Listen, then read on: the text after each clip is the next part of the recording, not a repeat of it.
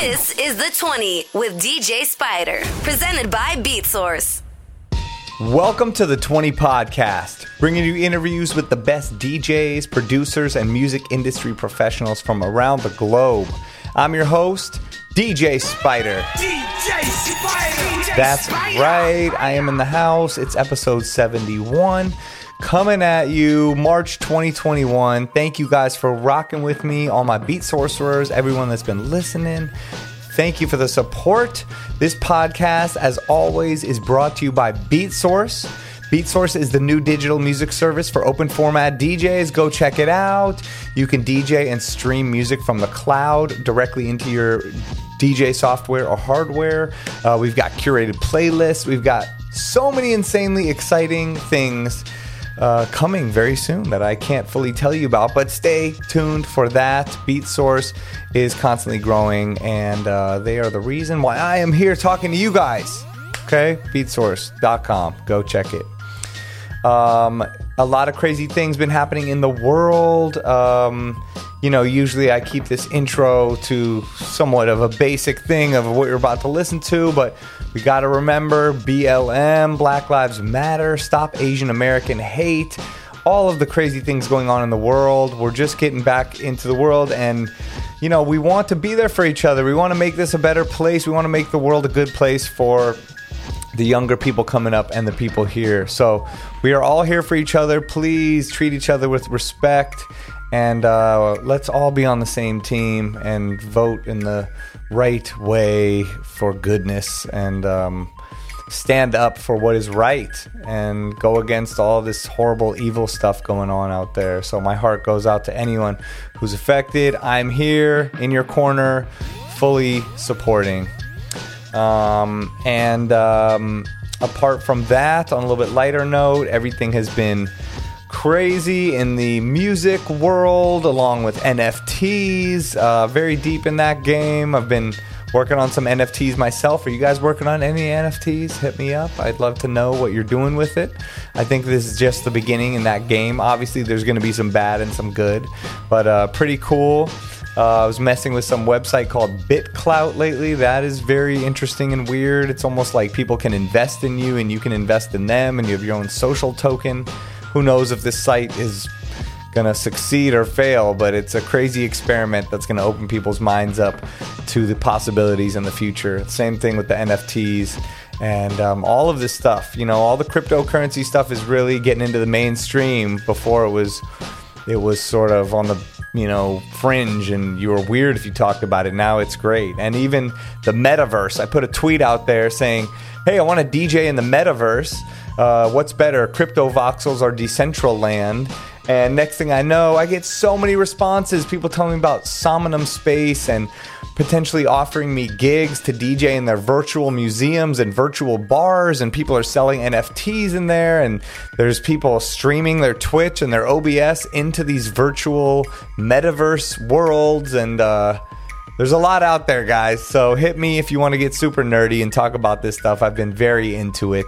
Uh, and besides that, I'm just ready to get back out there and DJ. In the meantime, catch me on my Twitch page, which I'm never going to stop doing twitch.tv slash DJ Spider, DJ S P I D E R. Send me a DM. My DMs are always open on Instagram. It's DJ Spider, DJ S P I D E R. Or on Twitter, it's spelled out D E E J A Y S P I D E R. Um, and from there, I'm sure you can hit my link tree, my website, all that stuff. But thank you guys for the support. Uh, hit me if there's any topics or guests that you want to see on this show. And uh, now I want to let you know about the guest we have today. Um, someone, gr- we got a really great guest today. I mean, this person is just an all around, genuinely great human being, someone who has been on all sides of the DJ spectrum from being an up and coming DJ to being the person that's in charge of booking DJs at spots. Um, he came up in LA. He ended up in Texas. Now he he also works with DJ City and Beat Source. Has a huge role in the company. So in this episode, we're able to really break down Beat Source and a lot of the uses for it, um, as well as talk about his perspective being in Texas during COVID, which is so interesting to me, and how long they've been open, what it's like. It was almost like opening a portal to the future and hearing what it's like. Are people shaking hands? What are DJs playing? Are rates being cut? What is going on? So we got that Texas perspective.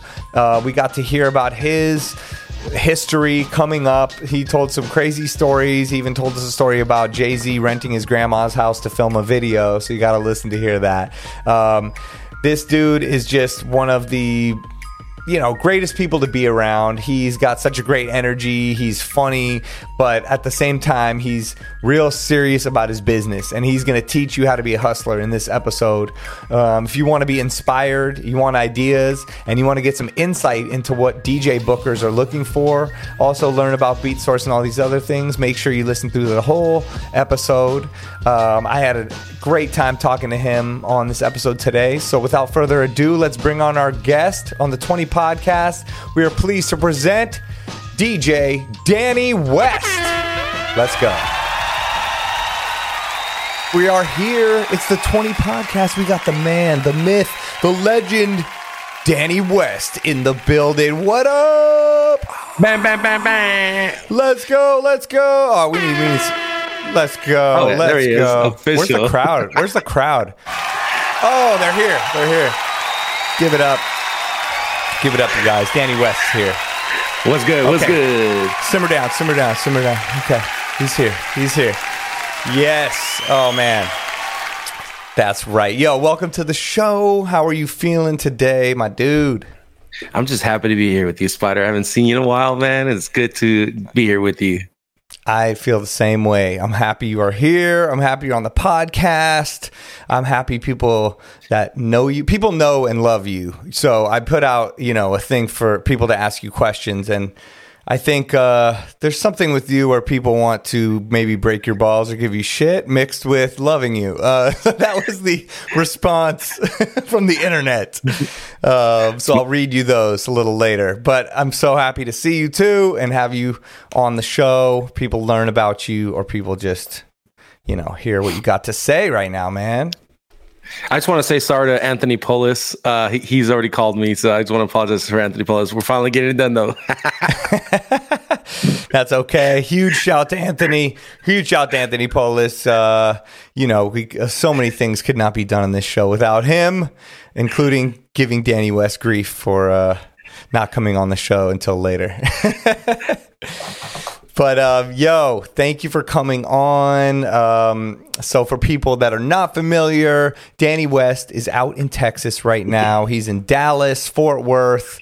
No one really knows the difference of Dallas and Fort Worth, probably except for you. It's a very there's a fine line. I still can't tell where I am when I'm there. We're like, are we in Fort Worth? Are we? I mean, I don't know if it's like an Orange County, LA thing. Like, how- it's that's exactly if Orange County and LA were put together. I, I think it would that would it's the best way to describe it. Like it's just one big metroplex that's divided between two cities, and then every there's a bunch of mid cities is what they call that makes up the entire area. Hence why the airport when you fly into Dallas is called DFW's Dallas Fort Worth. So Yes, when you fly in, it is also confusing. You guys have like the biggest airport I've ever been to with the weirdest like turnouts and lanes and I don't it's know. It's got its own little highway right in the middle just to kind of get you through like different city. Right. It's it's the, it's the weirdest thing, but it's it's it, it's it's awesome actually. I like the layout uh, now that I'm used Yeah. to it. So It is. It is. It's confusing at first, but then once you do it, it's actually kind of nice because you're like, I'm here. Just drive into that that spot.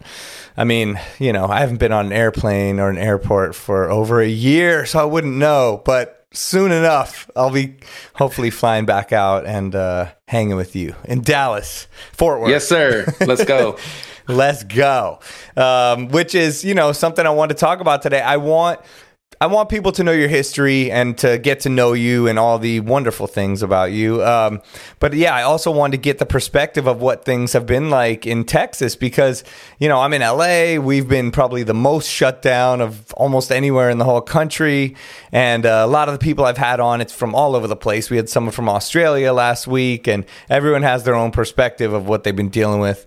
But um, yeah, I definitely want to to get into that side of things. So we'll get into that a little bit later. But um, before we do, let's just you know get the history of Danny West, the genesis of how Danny West has come to be. I know um, you are in Texas, but you are from LA, right? Originally from LA, uh, born and raised in Lincoln Heights. Uh, lived out Yeah. there. Went to uh, high school in Burbank. Um, Nice. And uh, just been around a bunch of DJs. You know, growing up, my my cousin was a, a big time DJ. There's a place back in the days in Hollywood called Tropicana. I don't know if you remember that, but he, he Oh, was yeah. a resident DJ there. So um, I I put in my work. You know, carrying his speakers, carrying his crates, and uh, loading up the the minivans and all that stuff. So that's kind Right. of how I got my start. Um, nice. back in I want to say 2007 i moved from la to texas and the only reason that happened was because i was trying to buy a house at the time and i was like and that, that was before the bubble had bursted. So at that time i was like man i'm like i couldn't afford a house. I was like living living living in the hood almost getting shot like every single day. And so um, one of the guys i used to race motorcycles with um, he was originally from fort worth so i came out to visit him and um, I was like, man, this is like Texas. I was thinking tumbleweeds and cowboys, right? And it was, Yeah, it was, yeah. uh, it was nothing like that. And it's everyone that comes visit, they're actually pretty surprised on how cool it is out here. So I ended up making the move, and uh, it's it's been great ever since, man. Like I, I there's no regrets, and I I definitely love living in Texas. Like it's it's it's a dope it's a dope place to be. Uh, a lot of good things, economy wise, work wise. There's just a lot, lot of things happening out here.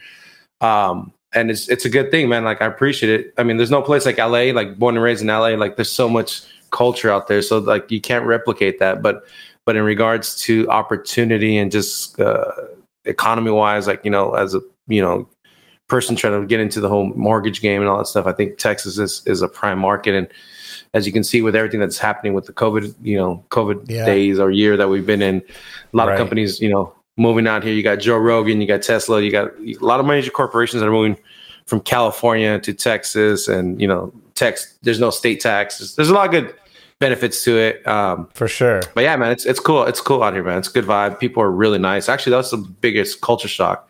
People are like talking to you just to talk to you. And that, Right. I remember going to the grocery store and people were like, "Hey, man, how are you?" And I'm just like, "What do you want?" Like, kind of like, but people are generally like asking you like, "How you doing?" So like, it's a it, it was a culture shock at first, but now like I'm like, I'm used to waving to every neighbor I see, like you know, and just you know, buying up Right. guns and kind of indulging in the Texas culture. So it's been cool, man. Yeah, I know. I saw you even in the snowstorm with your crazy truck, like doing donuts. so I'm like, yo, he's he's living it up right now. Um, that's cool. I mean, yeah, I guess Texas has that down south kind of Midwest vibe. I remember the first time I went to Milwaukee, and people were so nice that I was like, wait, is something weird happening like am i am i on like candid camera like people are like come over to my house i'm cooking you dinner and like just so nice you know and then uh, my wife is from iowa and she explained to me like no there's something with like the midwest and the south with like this this niceness you know what i mean Yeah, and the, it's- the, it's- it's it's in the culture everybody's really nice to each other it's way different from you know new york is like people just yeah i guess avoid you and they'll be hardcore people are still Yeah. nice but it's like you do your own thing la is very like people like smile in your face talk shit about you or something or you know there's nice people here but it's No, no, um, yeah, but it's it's, it's, a, different diff- it's a different world. It's a different world. Way like it's just completely different. So yeah. Yeah. Oh, that's dope. Well, that's good to hear. So you're you're fully immersed in the Texas vibe in the Texas world now. You got your house, and I'm sure it's way bigger than anything you ever could have got in uh, LA. Yeah. Because I also was in the house buying game, and it was really crazy out here. No, it's, insane, man. Yeah, it's like what you can afford out here is just completely different. So every time I get my, my buddies from LA who come out here, I'm always trying to sell them on, on moving out here. Yeah, well, now's a good time, especially for DJs, um, to be you know out there. It's it's just way different. Um, and so so like we said, you know, you came up as a DJ. You're a dope DJ yourself. you you're all about DJ culture. You know what's up with you know all the different things. And um, you when you moved out to Dallas um, or to Texas, were you DJing right away, or was there another So- side of the business you got into? So yeah, there was another. I actually used to work for Bank of America. I was a I was a uh, in Premier Banking, which is like private bank type of thing. Like Right. had to have like Oh, a okay. million dollars in deposits and stuff like that. Believe it or Oh, not. So like. I had my office, and then the bubble hit, and and uh, my department was pretty much eliminated. So at that time, it was when I DJed, it was just for fun, you know, just messing around the house or whatever. Like, Yeah. never like a full time thing. And then when that happened, it was it was crazy, man, because like I had my house, and actually I haven't told a lot of people this. Uh, I had a I had a two story house when I first moved here, but I actually lost my house because I lost my job. And Wow. luckily, I had prepaid my 24 hour fitness uh, membership three Yeah. years in advance, or like something like that. It was like something crazy. Right. And so the fact that I had that membership prepaid, I was able to go to the gym, take a shower, and like look for jobs still. So like, cause I had no money for water, like or power, like everything like that. Right. It was it was a hectic time. So at that point, I was just like, man, I'm like, you know what? I'm gonna start trying to DJ like wherever I can, seven days a week, just trying to hustle. And so I remember Right. like there was a spot called Houston Street Bar, and they, they gave me my first opportunity. You know, I was just kind of like, "Yo, they're like we don't have a budget to pay you," and so I was like, "You know, you know what?" I'm like, "You don't have to pay me. Let me just try to do something." It was like a Monday or Tuesday. I was like, uh, wh- "He's like, yo, charge at the door, and like whatever you make, that's yours." So like, I was literally just trying to just trying to survive at that point, carrying speakers, turntables, like full setup, like a full mobile setup to the bar, and so that that kind of like uh that got that really pushed my hustle, and um and that's honestly like that's kind of what made a name really really made the name for myself because in LA I was like whatever like I never really took it serious I it was, I was just partying drinking with my friends but this is that situation put me in a or that circumstance put me in a situation where it kind of forced me to bring the hustler out of me and like really like you know like well I don't know anybody out here I got to make a name for myself so everybody that would be inside the bar or club whatever as they walk out I would keep my DJ headphones around my neck because like some people are like, yo, you're a dope DJ. Oh man, you're the DJ, right? And like, but they have no idea what my name is. So I'm like, shit, well, I gotta start branding myself. So I was like, I would stand at the door, put the last song, and just thank everybody for coming out, either passing out CDs or business cards, and just trying to make a name for myself. And and and one thing led to another. I got, you know, getting multiple dates and just started getting busier and busier and busier. And so like that's kind of uh that's kind of how everything was forced upon me in regards to the DJ game is concerned and how I was able to make a name for myself out here in Texas. Right. Oh, I love that, man. I mean, people can learn from that hustle. Like that's what you know, anybody you, you see them where they are today and you don't realize like how much work they had to put in to get there and all the hardships and the crazy struggle. I mean, I had no idea that story like you're saying that you No, lost yeah, your house and I- I- that's nuts. I tell I tell all my friends, I'm like, yo, like like this is life. And and the thing about life is when, when you have success, don't get too high. And even when, when you don't have success or you're struggling, don't get too low. You, you kind of learn how to like kind of ride the waves as they come in life. And no matter what happens, you, you're you're able to bounce back, no matter how ba- how bad the, the the circumstances are. Like you just you got to keep a positive, positive mindset and just put your head to the ground and, and, and get yourself out of the hole. So I think that's a a lesson for all, especially during these times, these COVID times. You know, it's been stressful for a lot of people Yeah. not being able to work and stuff. So, if if I have to give any positive feedback to to the people out there and people in our industry, like yo, like just don't worry, good days are ahead of us, and you know we're almost out of this, and you know keep positive about the circumstances, and, and it's gonna take a, it might take a little bit more work this time, but it it, it can be pos- it can be done. You know what I mean? So no, Yeah. I love that. Yeah, people need to hear that right now too. I mean, it's been um it's such a hard time all over the world. This is the first time, you know, we've all been going through a similar thing together. Although, you know, some places are more open than not, but still, it's just like you said, we all have to have that mentality and that goes out to people that are just starting or DJs that have been in the game and are just kind of getting back into it right now. Yeah, Um, it's crazy, especially especially in Texas, like with our everything that we got going on. Like we're wide open, right? So like Right. majority of the the country, the majority of the world, like people are like just tripping out because right now we have no restrictions. There's people going to the bars and clubs, no mask, like which is a trip because whatever side of the fence you are uh, in regards to you know everything that's going on, Right. you know, with the politics of everybody trying to inject into it. Like it's crazy. Like, you know, like for me myself, like I, like I understand the severity of it. I understand like people dying of it. Like it, it's crazy.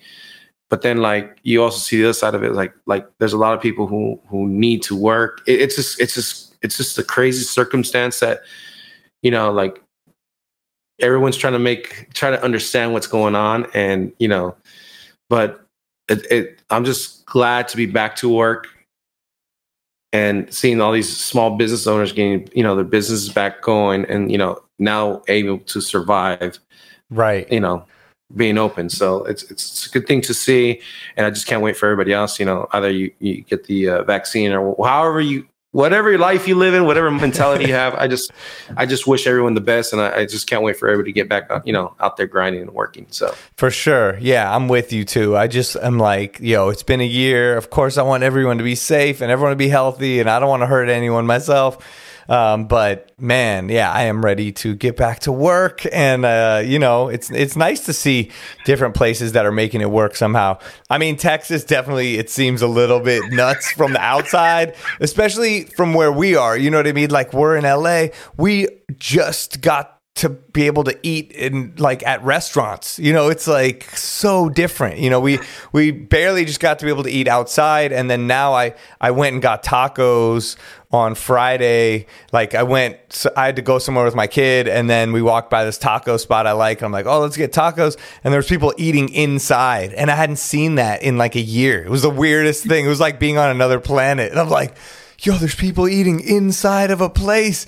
But it actually like felt so good. It felt like things are getting back to Norm- normal yeah, a little normalcy, bit. yeah. Like, you know, and like you said, whatever it is, like people get the vaccine or if they're just being safe or whatever they're doing, but hopefully we're all going in that direction. And I see, you know, we just got announced in LA, people soon enough can all get the vaccine and, and in New York and all this stuff. And of course, then there's always the other side of like, well, there's the variants and we don't know what's going to happen. And nobody knows what's going to happen the whole time. We're all here to be safe. Nobody maliciously wants to hurt anyone else. But at the same time, like you said, it's hard, you know, not working. And a lot of good things have come out of this and people learned a lot. Um, but um, yeah, it's crazy. Some people I've talked to, like in Georgia and other places, are like, did I miss out on some like mental reawakening because I've been working the whole time? I didn't even have a chance to take time off. And I'm like, well, I don't know. I think it's everything's a gift and a curse. Everything's like, you know, up the pros and cons, I guess. But um, right yeah yeah but yeah, no, I it's mean, crazy so- yeah, it's crazy because we, we just opened a spot called El Chingon in Fort Worth, and and the the Right. uh, they're originally out of San Diego. Yeah, I used to go there. Funny enough, I think the final place that I ever went before we all got like quote unquote locked in our house or whatever was El Chingon, San Diego, with Edwin Phenom from DJ City. Oh Shout out to yeah, Edwin. yeah, Phenom and Phenom. I and remember Kevin. we Yeah, yeah. went there. We went there, and it was they were having a um, something in San Diego, a festival. I can't remember what it was called. That one festival they do all these dope DJs and indie rock kind of bands, and ah, I can't remember what it was called. But it's in March, and it was. And the news was crazy because it was like, don't shake people's hands, stay in your house, everything's happening you know like everyone's going crazy in europe like it's coming here. And i remember being there at el chingon and they're like take shots. And people are coming from the festival and they're all sweaty and they're giving me a hug and shaking my hand. And i'm like should we be doing this? You know?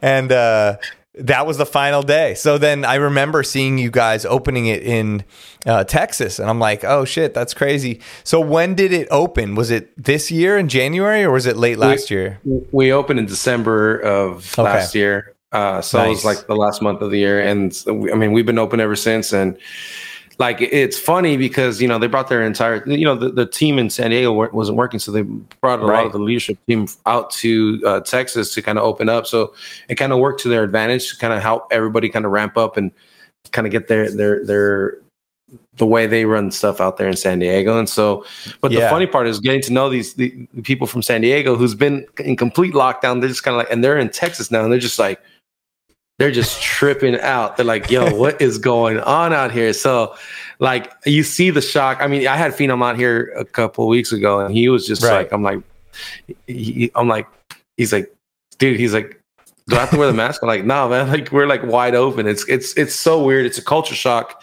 again with everything Right. going on. And like, I, I- I think as everybody kind of like, as you guys even start ramping up and you know getting back to work in the state of California, like it's going to be crazy just because people are going to be so paranoid and what's going on. And I don't know, man. I can't even call it like it's it's just crazy, but but it's a good thing. We're getting back to normal, but it, it's Yeah. been popping out here. So you know, we're fortunate enough that no one you know within my immediate family or, or friends um, has passed away from it. So I, have been fortunate enough in that sense, um, and we've Right. been open. And so everyone that I know that has had it, you know, that they've they've come out of it. So right. Um, That's good. I, I just been I just fortunate. I'm personally fortunate enough on that on that side. So Right. Yeah. No, no, I love to hear that. And, and so yeah, what's it been like? So so you guys opened in December and um but how long have you somewhat been back to working? Like did it ever stop out there fully like we it has here? yeah we, we stopped we stopped for a few months. I would say, man, I want to say in September or ma- maybe in the summer. Like no, I want to say September. That Right. stuff started opening up, and you know, like, and a- a- at 20, 25, 50 percent capacity type of stuff, and uh, right. And no dancing like restaurants and stuff. Yeah, well, so the thing in Texas, right? So you, you had to be a restaurant and to open at, at that 50% capacity, right? But the Right. funny part was all these bars and clubs, they made it so easy for them to become a restaurant. So it was like, I think Of it was like a 1500 $1,500 fee in order for them to get the restaurant licensing.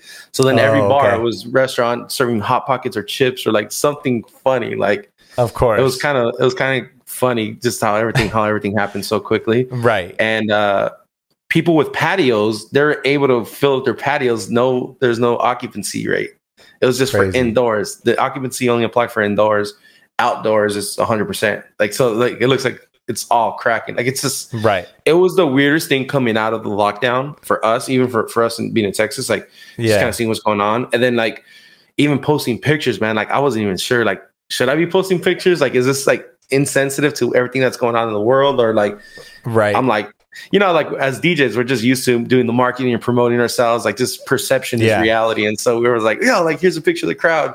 Yo, it's popping, right? Like, yo, be here. You need to come here and, and you know, I'm DJing Right. here type of thing. And so like it it, it was uh it was it was it was a little awkward moment. And, and even when Right. people like come visit me, they're just like, man, I can't put this up because people are just gonna tear me apart if they see that I'm here and Right. this many people in a room. Like it's just weird, man. Like it's just people are just in different wavelengths and mentalities. It's it's just Yeah. I mean Definitely. it is what it is, like- and I'm like, and Yeah. I understand it, and just I'm like, yo, I'm not trying to argue with nobody. I'm just trying to work.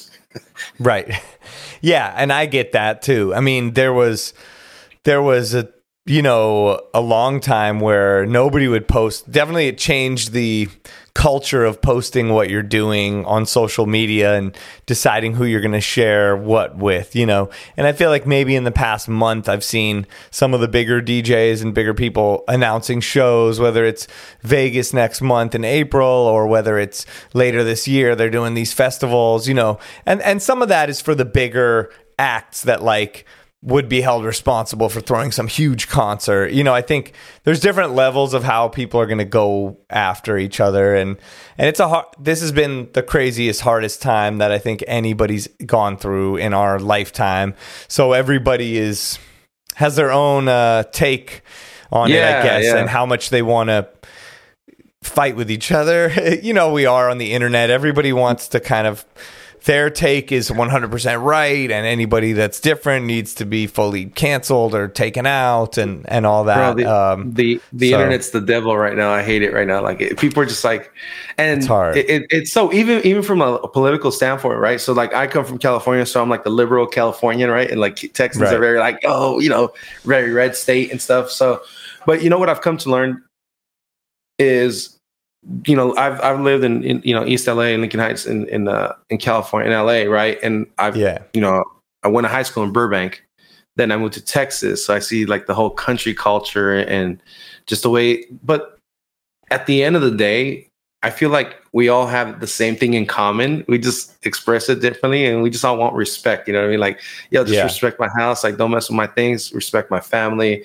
And I think you know once people kind of like drop the whole social media stuff and like just when you sit down with a person and you just kind of have a drink or you just talk to someone, you, you get to know them, and, it- you know, you never you've never said as many things as you would as you do now on the internet with social media, and I think Yeah. you know we've we've kind of lost that sense of uh, personal touch with with each other and just kind of respect for one another. But I mean, as you get to know people, like you kind of you kind of realize that we're all kind of the same people who want the same thing and just prosperity and, and love and respect. So it's just a, it's a weird situation with the social media stuff. So I hate it.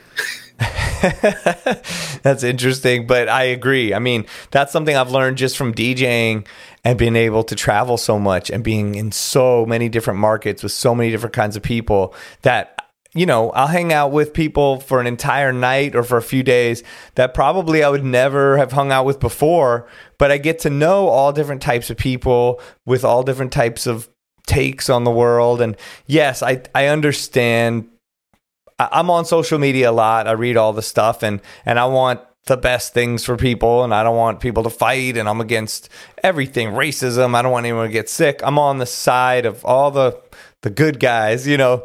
Yeah, Um, yeah. But I do know what you mean. Like there's people that that I've become friends with through DJing at different clubs, whether they're booking people or resident DJs or people that come to those clubs that I've gotten to know as human beings aside from all of the different things associated with that. You know their outlooks on everything. Like not everyone's always going to agree on everything but we are all humans and we all deserve to respect each other to a point. Uh, i mean eh, completely but but i'm saying to the point of not just a judge, you know, an immediate judgment off a tweet or a picture or a thing, but it's hard. That's that's kind of where we are and I think with COVID mixed with the whole Donald Trump and all the politics, it really really really put things in a crazy place, which I understand. Um, I'm not saying it's wrong for anyone to have any feelings, but it definitely changed changed a lot. People and had, I think people had a, they had a lot more time on their on their hands with this COVID thing. So like they, it kind Right. of felt like it was just them trying to express themselves and kind of like get the boredom Yeah. out of there. But it's just it's kind of overboard. Yeah, no, I, I understand what you're saying. Um, and like, yeah, I just want the best for everybody, you know? And like, I totally understand. Like, when people are like, they need to shut down and just not, people don't, you know, you just have to shut down and then people won't get sick. And I'm like, you're right. I totally understand. But then when people are like, they need to work, like, the people are dying because they can't work. Like I understand that side Yeah. of things too, and and it's been hard and dealing with all the unemployment and the loans and so many different things. It's really hard to do, and as a DJ, um, it's especially hard, you know, because it's not like we have some big company behind us that's like, "Don't worry, you'll be back soon." You know, it's like we were on this crazy wheel of of kind of the way it is, and and there's been good sides to it and things to take a step back and learn from, but but yeah, it's uh, For for you, like since you like I I see you as a as a as a big DJ. What what do you at which point are you trying to get back into the game, or do you feel like are you kind of being careful as far as how your timing is and, and your return of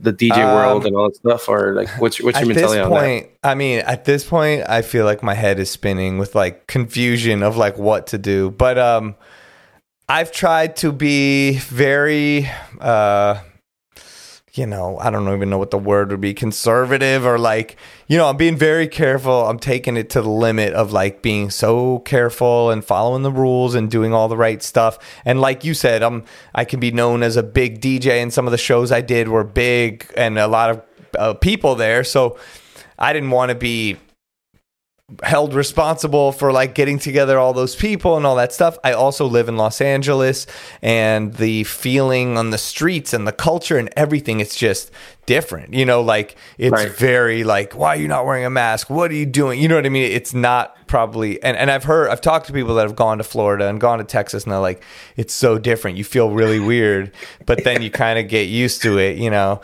I, I so I just was like at, at a certain point I was like, all right, I've made it a year. Like, I mean, I'm I'm for the vaccine. Like you said, if some people are not, I'm not here to talk you into it. But um, Yeah, yeah. but I was like, I want the vaccine, you know? So I'm like, if I made it a year, let me just wait till this thing gets in my body. Let me get, Get this more. 5G, get this 5G flowing. Let my cell phone start attaching to the microchip in my Reception's gonna be body. popping. That's what I went and got the first shot. And the guy's like, How do you feel? I'm like, My cell phone's working so good. It's crazy. I got the 5G. It's running through. And he's like, What do you mean? I'm like, I'm just kidding. Sorry. But like, the, I'm like, you know, I'm like, I'm already getting tracked. Okay. I got Google Maps. Like, what do you, what do you, you know, we got, yeah, you're checking everywhere. It's like you, Yeah. you're good. like I think I'm okay.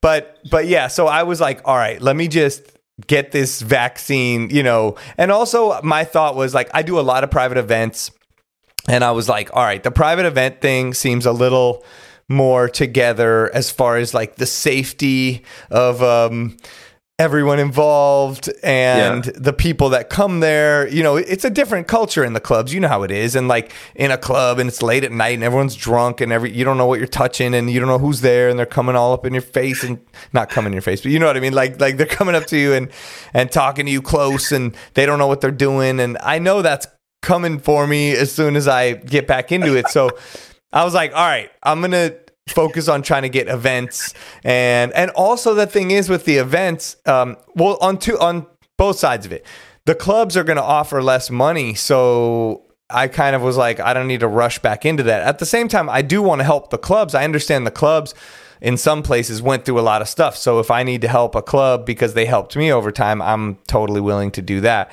But I do know that a lot of the private event people have huge budgets because they just sat for a year, didn't throw any parties, and if they're part of big companies, their stocks are higher than ever, and cryptocurrency, and eh, you know, there's a lot of money flowing around in that, and a lot of rich people that have been waiting to throw a party for a year, and all these movie studios. So I'm really trying to tap back into that um, to try to be able to do those, be safe, do a job, but then uh, slowly but surely I've been talking to some clubs in different markets and they're like stuff's happening this summer let's go so I'm like all right let me get this shot and just like start start working again you know like as long as everything keeps going in a good direction and it's safe it's weird to see like Europe shutting back down and stuff um but It's so I crazy. It's, I feel it's, good It's crazy. Yeah, it's crazy to understand or comprehend what the hell is going on with the world. But right it's fun. It's fun, but it's funny. It's funny hearing you say all this stuff because, like, I went through that like a few, you know, months ago, like probably like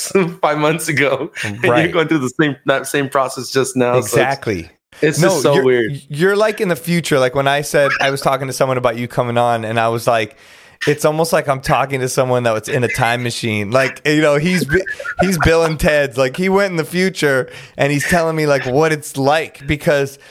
Yeah, we don't even know here, you know, and it's weird to me. Like I said, seeing someone eat tacos inside of a place to me is like seeing an alien at this point. I'm like, what's happening? Um, but it did give me this like weird sense of like relief and normalcy, and um, Yeah. You know, I just look, if it's as bad as everyone says, like, I don't want people getting sick. I don't want people dying, you know, and I see my parents a lot. They're in the age bracket and the, and the diabetes and all the brackets that you don't want to be in. So I was like, all right, I'm going to be extra safe. You know, like you have, you have a family too. I have a kid. I didn't want him to get sick. Give it to somebody and my wife and her mom, you know, th- there's so many factors to it. So mm-hmm. I've been trying to do the right thing, as they say. Yeah, it, And, it was uh, crazy. Yeah. Speaking of family, it was funny. Like you know, we have our kids homeschooling and all that stuff. So um, Right. when you know the, the schools open back up out here, and so they gave us an option like, hey, do you want to send your kid back to school? And to uh, like, my kid was just mess like he was just messing around. Like these kids at home are just like, oh, my teacher gave me an extra lunch break. I'm like, wait a minute, man. Like, there's no way. So like this. I Yo, my I had was- that exact was- conversation. I was like, what? He'd be like, he's like, after lunch, every time he had PE, and he's like, okay, I'm going to PE. And I'd be like, okay, because this is my time to like go back to work. So I'd like open back on my computer. I'm like, I'm going to organize my Serato. I'm going to do something with my life. And his PE would start at one o'clock. And then like at 102, he'd be like, I'm done. And I was like, no, you're not done. What? You're not done. He's like, I'm done. And I'm like, there. What did they? And he goes, they told me to watch this video. I watched the video. I put my, and I'm like, that's all they're telling you to do. Like, let me do the PE. So, like you said, I couldn't tell if he was making it up or if he had to do it. He's like, I'm done. I did everything. I did my homework. I'm all done. I'm like. What the hell? I can't tell. So when they they gave us the option for him to go back to school, and we were like, "You're going back." Like, Yeah, this, I'm like, I'm dropping you back. off like at the second they open the doors because not because I don't love being with him. I am so grateful I got to be with him in the house, and it was probably this magical time that we're gonna look back on in years and go, "Remember that? That was crazy." I'm so happy we got to spend that time. Yeah. Um, but. It's crazy. You know what I mean? Like, I'm like, yo, the, the teachers don't have as much control. I don't know what I'm doing. He's eight years old and they're already teaching him this math that doesn't make sense Yeah. to me. I'm like, am I the dumbest guy in the world, or what is this Common Core math stuff? Like, I, because he'd be like, I'm doing it, I'm doing, and I go, that's not how you do division, and he's like, yes, it is. You do it down here, and I'm like. I'm this is I'm old at this point. You know what I mean? Because Yo, he's doing division, he's not putting it on top. They're not doing the remainders and the thing. And I'm like, I learned a whole different thing, dude. I don't know. You got to go back to school. it made me appreciate teachers so much. I, I never realized So how hard their much. job was. I'm like, give give them all a raise. They all need six figures, hundred percent. Oh like Oh my I'm like, God, they're like- amazing, and, and how they handled the Zoom thing. It was like DJs, you know, mad props to DJs. D, you know, as DJs, we come from it comes from hip hop. You know what I mean? And hip hop comes from making something out of nothing and plugging in the turntables in the park and using the electricity for the park and and taking something that wasn't supposed to be used for something and using it and that's what we did with twitch and that's what we did with instagram and we're like okay we're DJs, we're gonna make this shit work somehow. And that's what teachers did. I was so impressed with what some of his teachers did and how they're using Zoom and all the stuff. So, like you said, like infinite uh, props to the teachers out yeah. there. Oh my God, mad respect. And they're dealing with so many kids. I'm stressed out over one kid, and they got 20 kids on the Zoom, and and now they're back in the school and with the face shields and the mask. And I mean, I'm like, you guys are. The, I would do anything for his teachers. Like rock they're stars. so I, unbelievable. I got my teacher. Uh, I got him a Starbucks gift card. I'm like, yo, whatever you guys need, I got Yeah. you guys. Like, yo, for real. right? I'm like, if it's ever if you want to come out to the club, I got you too. I got you. tell. I got your bottle. Yeah, I'll hide. You can wear the mask. I will I'll tell them it wasn't you. So we're good. No teacher. Um, yeah, crazy. So same. Like, thank God my kid's school is back in effect. He's there now. He's back playing soccer. We're playing soccer every day. He's at his practice right now. Um, so and just for his own mental health, you know, like of course we want to do the right thing, but like there comes a point when just mentally it's hard for us as us it's weird for Yeah. me like i went to a Yep. thing because now we're allowed now we're allowed to have parties that are very small outside with a certain amount of people that are maybe vaccinated you know it's got all the different levels of rules but so i went to something and you don't even know what to do you like like I didn't know everybody, and I meet the guy, and he's like, "Oh, are we shaking or not?" And we're elbow, or maybe we'll do nothing. And just the like hello greeting took like a whole minute of figuring out what to do to the point where we never shook hands, and it was so strange, you know. And I was like, "All right, well, I'm cool with not shaking hands, but yeah, it's it's uh." The social experience. I don't know what I'm going to be like back in like a club where people are all around me. I'm going to be like, get away from me. Like, Oh man, I want to I want to bring you out to Fort Worth. I, I should book you out Chingon just to and just record you like an animal first time being in the open, the free market, and just I want to see how you respond to all this Uh, madness. let's do it. I'm down. It'll be a documentary. Releasing a DJ back into the wild. I mean, That'd be hilarious. yeah. Well, I'm down. I'm, I've been talking to some people. Like I said, I'm I'm gonna get the vaccine. That's you know I know people that don't want to get it, but but you know to each their own. I feel like t- it's safe. I've done enough. I put enough horrible things in my body other than that, and I still probably eat enough horrible things that I don't think the vaccine's really the thing that's gonna mess me up. I drink Fireball, so the vaccine's the least of my worries. Exactly. I think Fireball's in the vaccine. So it's like, you know, they said that was like a key element. Uh, That's Yeah. why it stings a little bit. So it's got the 5G chip with Fireball. They mix it together, a little pancake batter. I don't know. Um, well, that's that's crazy. That's it's so interesting to hear from that perspective. Um, you know, and, and so where do you think things are going to go? So you guys are at 100. So we're we're talking just for anyone that's listening to this, maybe in the future. Um, w- this is probably coming out late March, early April, 2021, and um, you are like full capacity, no rules, no masks. Is there do you like are there any rules like at your places or is it just at whatever business wants to make their own rule like if So some businesses it- are it- like it, it, we it want comes masks. down to like like let's say retail businesses. A lot of these retail businesses, you know, pharmacies and stuff like that. Some places still Yeah. like they're like we, we require you to wear a mask. Um, right and so like you know for the most part people are like all right cool put on your mask walk in a lot of spots are just like you don't have to wear a mask so i mean it's really up to the person It- they're the way they i guess the way they position it over here is like if you don't feel safe coming out you don't have to come out and if, if you want to come out and you feel safer with your mask on wear your mask kind of type Right. of thing so um but in other than that like the bars and clubs out here, like there's there's no mask, like there's no mask mandate at all. Right. It's, it's the craziest thing. Like, and like, but I are mean- people getting sick? Like, or is it just kind of, or did everyone already get sick and then they're just good no. I- I- I- That's the okay, my- Texas okay, vaccine. Here, here- here's my opinion on what has gone on. Just yeah, what's it been like? again, I, I uh, I'm not educated in this in this whole field of uh, yeah, things. no, we're not claiming to be doctors. Yeah, no one's coming doctor, for you. Everybody has their own views and opinions. We're not here Right, to judge right. everybody. We're just trying to get a feeling for what it is, and like we're saying, to look into the future and what to expect and what everybody's dealing with. So yeah, like, So so what's it been like for you? What's your viewpoint on it? when we reopened with the whole restrictions thing, like 25%, and then we did 50%, you seen a hit in the nightlife industry with people who work in the bars and the clubs and all that stuff. Bartenders, you're like, yo, like, I mean, entire staffs were like being wiped out and they're all testing positive for COVID. And Right, so, like, okay. you have bars and clubs, like, they're like, okay, well, we can't open for two weeks. We had Starbucks and Chick fil A's like closed, you know what I mean, for like a long period of time because they didn't have the staff to, to properly run the place.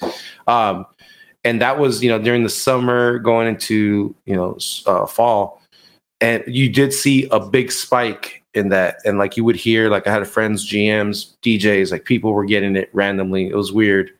Um, yeah, so then we had this crazy spike and then the numbers started falling down slowly. So my my opinion is i think and that, everybody and that wait, just and that was when like like you said, it was about twenty five percent. You guys were just opening. It was probably late last summer or something, right? yeah yeah yeah and yeah. that's when everyone's like, the things are spiking, and a lot of people were getting it. I was hearing the same thing in Florida too. I would hear from people like the whole staff of the club got it, all the DJs, all the Yeah. bartenders, and it was a crazy time. So, okay, just to Yeah. clarify, Yeah, yeah, yeah. So like I, I feel like everyone kind of like you either got it or your immune system is built up to fight it because right, you know I, I, I'm I'm just based on my experience, like I'm literally out seven days or five days a week.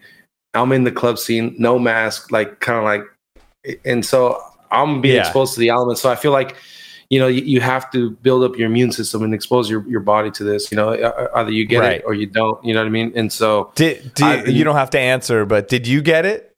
yeah, I got it. Okay, and how? I got it. How, and, and, and, and for, I don't want to say how was it like it was like a meal, but like how what Well, happened? So check this out. I think I got it twice. And, and Okay. the first time, the first time, and, and me and DJ Bonix from Houston, um, Right. we had we had gone to Miami in January.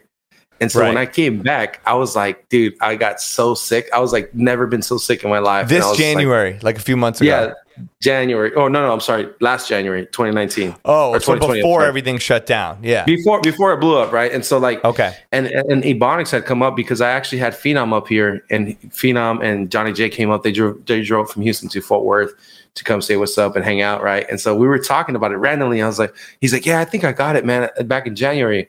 I'm like, dude, I think I got it in January too. And then we were talking about it because we went to the same Miami trip, and I was like, he's like, dude, when we got back from Miami, I was death. Like I felt like death. I'm Oh like, no. Yo, I'm like, yeah. so we came to the conclusion that we got it at some point at that time, right? And then uh, during s- the summer, when we reopened, like at twenty five percent, I tested. I tested positive, and so, but for me, it was cool. Like that that second time, I would say I'm calling it the second time. I'm not sure if it's the second time or not, but uh, I tested positive, but I had no I had no symptoms or anything like that. It was like a two week Oh, vacation. crazy. How, why Yeah. did you, te- you just got tested because you had to get tested? Well, like it's like when you guys just opening up, right? So you're just paranoid. So now you're like working in these bars and clubs, and you're just you're just paranoid because everybody's like, "Yo, what's up, Danny West?" And you're like, "Man, doing my fist? What are we doing? Fist bumping, elbow?" Like you you're like it, it's so new, right? So you're you're Yeah. kind of where, where I was at, and so you're you're kind of like. You don't want to be too paranoid, and people were tripping on me. They're like, "Hey, Danny, like you're acting different, right?" I'm like, "No, bro, I'm not acting different. I'm just not trying to get sick. Like, like I don't know what the hell's going on, you know." So like, they're like, oh, you know, you're acting different. I was like, no, man, I'm like, I'm like, what's up, bro? Like, we, but I'm just not trying to get It's so like let, you- physical. let, let you do what you want. I mean, Yeah. don't pressure people into you know getting sick or something. But yeah, yeah. Okay. And so it, that that was crazy. And so I remember we had like this busy ass night, and it was crazy. It was just so busy, and there was so many people around me, and I was like, I don't know if it's one. I I don't know if you've had this experience, but when you go even to Target or to the supermarket and you come back and you're just like mentally drained Yeah, from this, like for sure. You're just like you're like, I was exposed to COVID. You know what I mean? Like I, I had. There's Oh, yeah. no way I have it. So like, I know. I and got- then even if it's like three hours later, I'm like, oh, my throat hurts. Here we go. I've got it. I'm like, they say it takes two weeks, but I'm for sure I got COVID. That's it. And then the next day I wake up and I'm like, I've never felt so good in my life. So like, I Yeah. know it's the weirdest. Your brain definitely can make you think. yeah, you it plays over tricks on you. Yeah, and so I when I got back from the club, I was just like, I told my wife, I'm like, yo, like, I'm gonna sleep over here. I'm like, I, I feel like I got something Yeah. today, right? I just I just felt it, and so she's like, all right, cool. And I'm like, I'm gonna go get tested, whatever. And so I went to get tested, came back positive, right? So I was like, oh shit, I got. I'm like, I'm like, okay, cool. I'm waiting for it to hit me uh, because I'm I'm gonna feel like shit and all that stuff, and Yeah. see how bad it gets, right? Dude, it was like it was like a vacation for me because I was isolated in a bedroom, right, in a guest bedroom, Yeah. and so my wife hated it because she was like, she's bring me food, drinks, like it was like I, I had a maid at this point, and so it was she hated it. She's like, you know, what, at this point, I'm gonna expose myself to you, so that way I get COVID because I, you got to do shit on your own now. I'm tired of I'm tired of being your maid. But it, uh, so that, that Oh was the funny part. But like honestly, like, it, it was two weeks of me just chilling, dude. Like I was just playing video games and it was it was weird. But I Right, mean, because you had I- to I was- quarantine for having it, like, but Right. you didn't really feel anything. Yeah, yeah. And so I got retested, came out clear, and so I I mean, and ever since then, you know, we've been open, and so I've been exposed to the elements, like, and I'm just out there and like shaking people's hands. Like, it's it's it sounds like kind of like unresponsible, but like I almost feel like you have to expose your body to the elements of the world because even even as as regular before pre-COVID, you know, if you're not exposing yourself to germs and all that stuff, and you know, obviously you got to keep your hands washed and all that stuff, but your body's immune system that that's what it's made to do. You know what I mean? So you have to expose. Yourself. Right, I know what you mean. Yeah. elements. but yeah. Yeah. Um, that's crazy. Um, so did and did you ever do like the antibody test thing or any of that stuff? Like, Nah, because I was like, all right, well, I already got it, so I was just like, Right. whatever.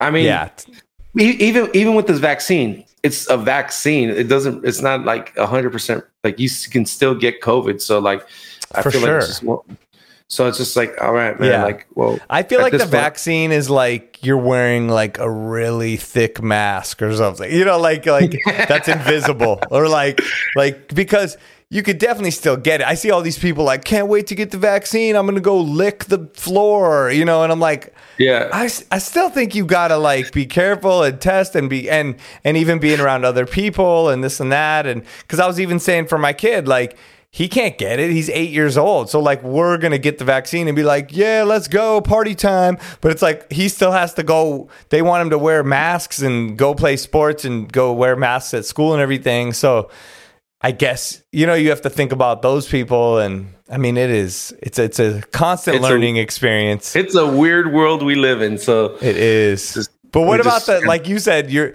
so it's funny because so many things were said over time like after this no one will ever shake hands again. After this no one will ever do this. Every club is going to play the coolest music you've ever heard and no person will ever want to hear a club song. I'm like um have you guys ever like watched a movie like you know what I mean or anything like have you ever done anything? Human beings are human beings. It's going to go back, especially Americans, I feel like they want it to go back the way it was. So people, my thought, even in LA, people are going to be shaking hands again. They're going to be back doing the thing. The club is going to be full of the same people because what the club is is like young people just entering in wanting to hear the popular songs. So it's not like the same people stay in the club that were in besides us stay in there for the past 10 15 years like we're the only ones that have been in the club for 10 15 20 years because we're the djs and the people running Yeah. it Yeah. the other people are young just coming in you know what i mean they were they were 10 years old when we were in the club 10 years ago so You, you, you know what I noticed, and I, I don't know if this. Uh, I remember like five, seven years ago, even ten years ago, right? St. Yeah. Patty's Day used to be banging in LA. Like it was like St. Patty's Day, we're gonna fucking rage, right? You're and right. then like I feel like recently hasn't had that big bang like St. Patty's Day. Every bar's Yeah. cracking, right? Well, True. this year we're we're hoping at 100. percent So like this is the biggest St. Patty's Day party I've ever seen in a long time. Where like and I feel like all right, cool. These young kids, like there was there were you know in COVID, they're locked down and all that stuff, and so the, Yeah. now that we're 100 percent restrictions lifted, all that stuff. St. Patty's Day this year was cracking.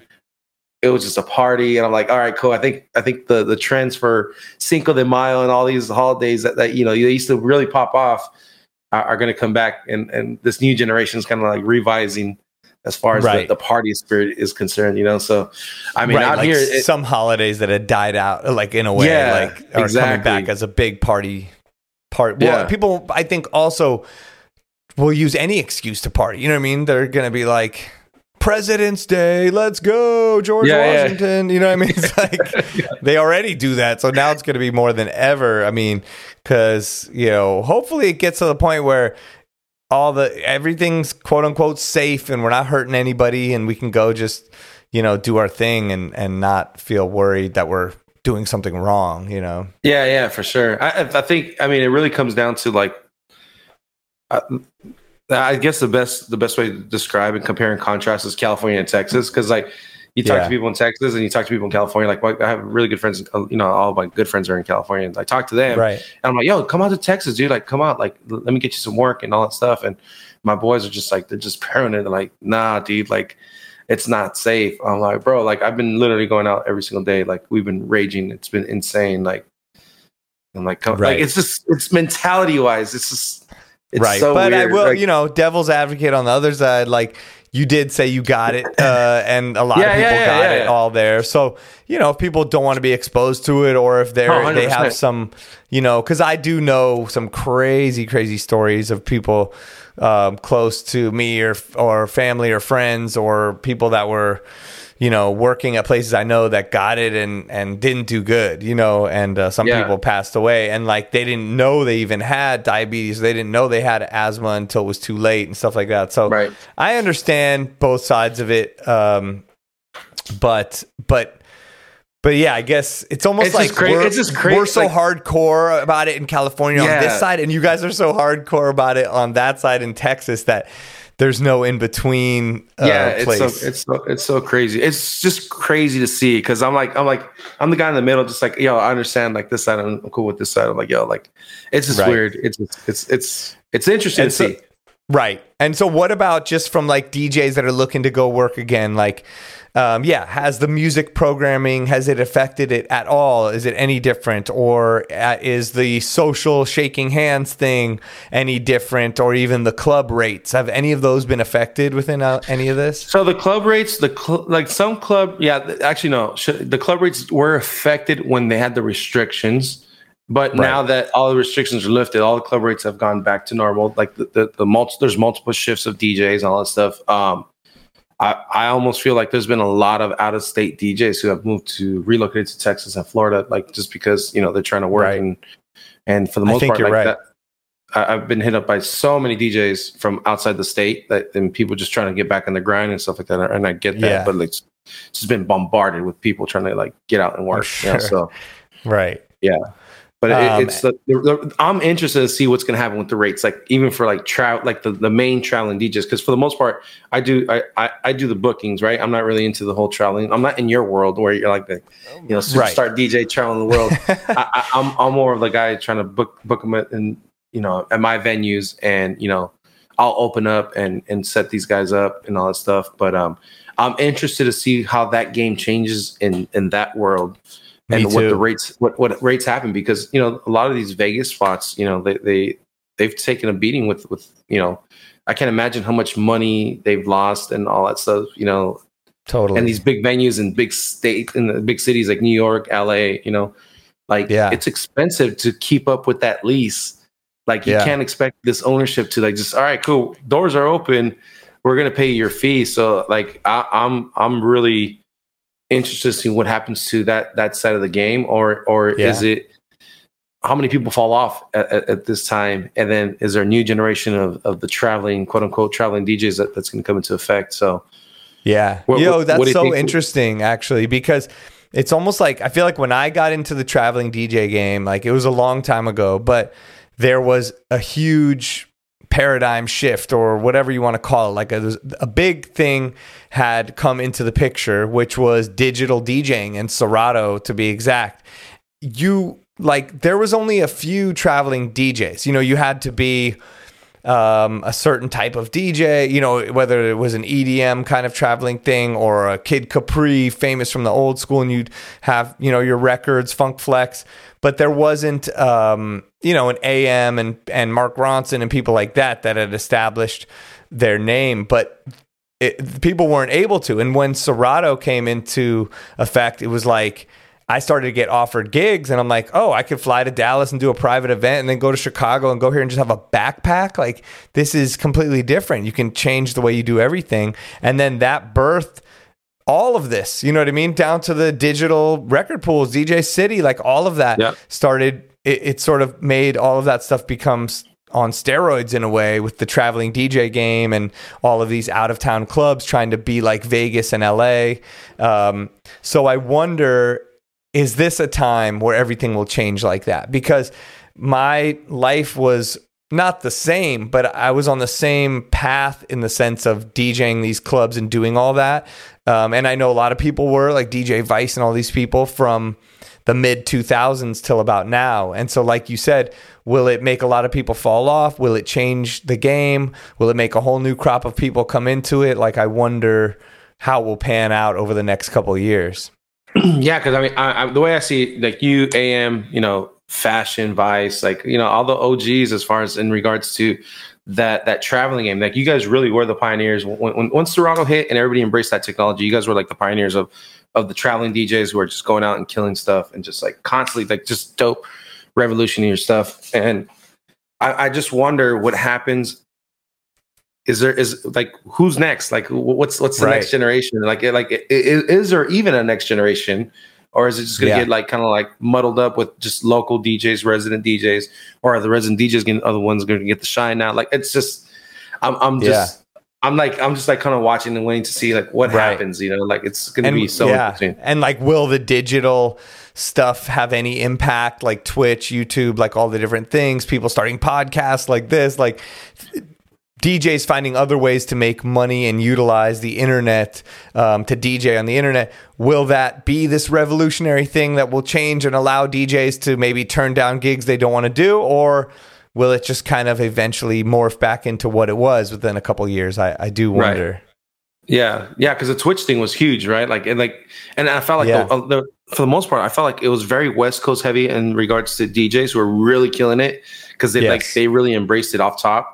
Like you, Yeah. you- like I see your Twitch, and I'm like, I'm like, dude, like we had these conversations. We've had these conversations from the get go, and we Yeah. would talk like, you're like, hey, dude, like, how do you do this and all that stuff, or your visuals? Who did your visuals? Like, and Right. and it's just interesting to see just the dynamics of the Twitch and the social and the streaming stuff because I was doing it too, but now that I'm open. I'm like, dude, I don't even have time for this. Like, I- I'm trying to like Right. trying to get my money at this point. I'm trying to trying to catch up with 2020. right. So, but like, I wonder, like, at, from a booking. So, like, like you said, you know, you're a DJ, but you run venues, you book DJs now. From a booking perspective, um, I know, like you said, you're booking mainly quote unquote local DJs or or a certain you know budget range and type of DJs at this point. But um, are there any spots that you do book more traveling DJs? And have you had any conversations with the, any other people you work with I mean, on how you guys to will approach that? I I, want to say like because I'm, I'm doing all the um, I'm the nightlife director for El Chingon in Fort Worth, and so um, I want to say we were probably the only ones in the entire country that was actually booking DJs at all. Like Right. it, it was, uh, it was. I mean, we had we've had Metro, we've had you know, we, literally had nothing but traveling DJs, and Yeah. I've hit up a lot of DJs who are like, hey, I want to book you out here, but then also people are being very careful, like we were talking about earlier. They're being careful as far as taking, you know, like oh, I'm not ready to travel. So, and I understand and I respect that, and that's cool. But like, it, it's you know if if you're in the game and you know like how deep it goes especially in vegas right vegas and a lot of these big premier casino clubs or whatever a lot of these bookers like they they've lost their positions the music directors they've lost their positions and so like you know and and when it comes to that dj world like relationships are everything so i'm just interested to see like who's the guy who's going to replace that guy and does that guy have the experience and how, how does that work for everybody in regards when it comes to relationships with that and Yeah. like EPKs? Are we are we having to resend EPKs out to kind of like familiarize ourselves with with the people that are out there? Like it's, I don't know, man. I'm Yeah. just, I'm just interested to see what, what happens. you Yeah. know?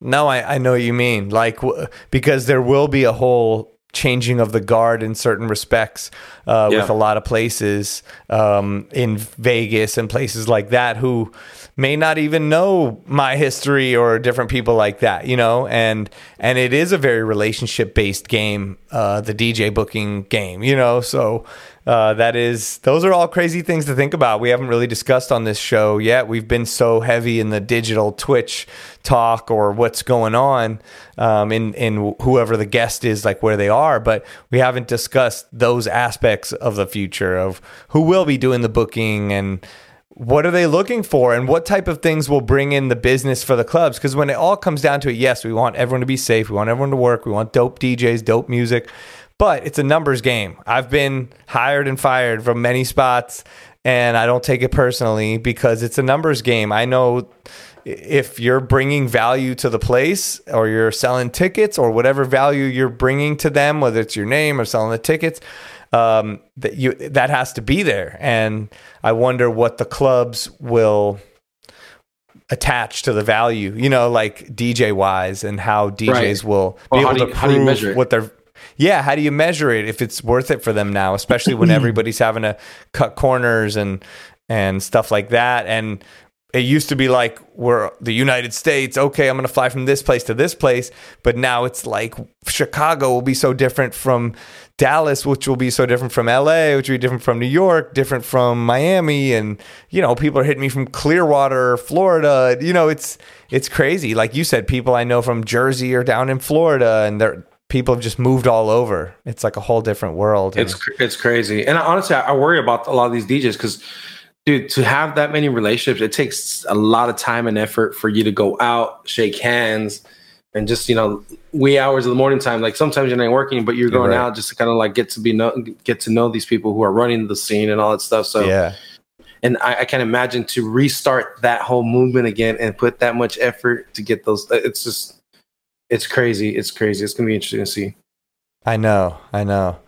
Well, well, I'm we're, well. This is the beginning conversation of it. We'll see. We'll uh, we'll revisit. Maybe we'll go back in a year and see what the hell has happened.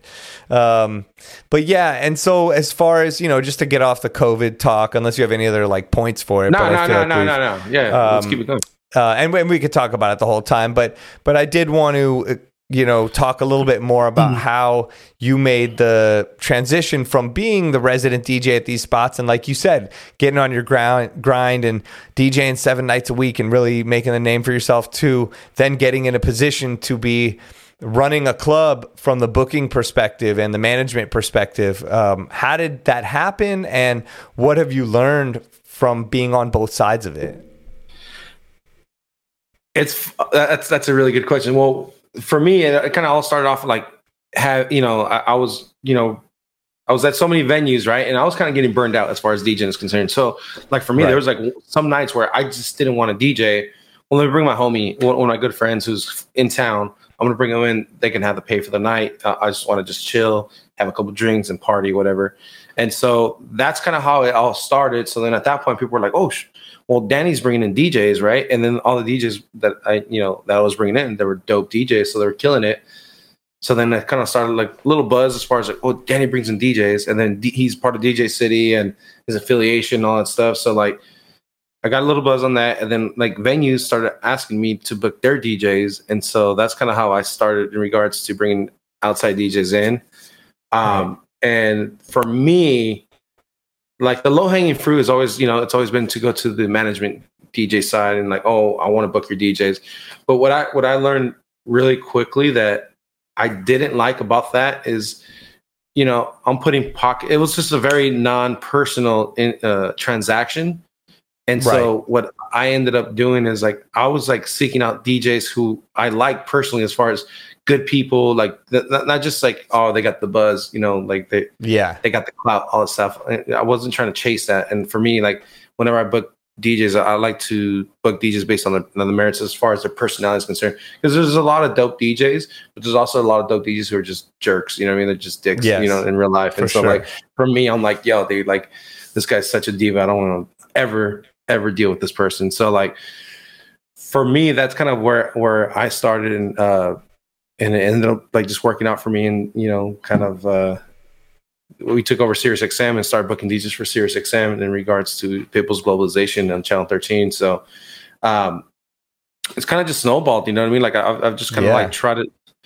just try to put other people and homies on, you know, and, and like th- there's it's just fun, man. Like, and for me, I, I enjoy it. I like being, you know, in a venue where I, I can run and book DJs and like I think that that's kind of part of my strength is helping the DJ community out. Like, you know what I mean? It's not even it's not an ego thing. It's like, yo, like this dude's dope. I like to pump up my boys. You know what I mean? I pump my, my pump up my boys like four flats on the Cadillac. You know, I'm just like, yo, like Yeah. like I like to promote and and for me, I think that's kind of rare in our in our community where other Right. DJs are like, oh yeah, this this DJ's dope. I'm gonna book him, and because people feel like, well, I'm lowering myself because I'm hyping this guy, but but it's not really that. Like my mental is not. It, I don't feel like it doesn't go against you. It just helps you. So right. I don't know if that makes sense. No, no, it totally makes sense. And do you have like, like, I mean, you don't have like your own booking agency. You just basically, like you said, book for the radio show and the clubs that you work I, with. I've, had fr- I've had friends tell me to start my own booking agency, but I'm like, nah, dude. I'm like, I don't want to. I don't want that responsibility. I'm like, I like what I'm doing, and it's just like a good, right. it's a good, a happy medium for for me and and everybody, and you know, so I'm good. Yeah, that makes sense. And what spots do you handle? Is it El Chingon and other spots, or is that your main thing right now? El Chingon's my main spot right now. Um, there's other spots that are coming in on, uh, but like for the most part, like I have like there's a network of, of friends that I, that I deal with, you know, in Dallas Right. and Houston and Austin, and so kind of like we we honestly, I I think that's the good thing about the Texas community in general, is like we're pretty close niche, like of group like of people, and Yeah. it's easy for me to call someone in Austin like, oh, Spider, I got Spider here uh, next Saturday, dude. I'm like, can, is can we find a spot for him on Friday in Austin?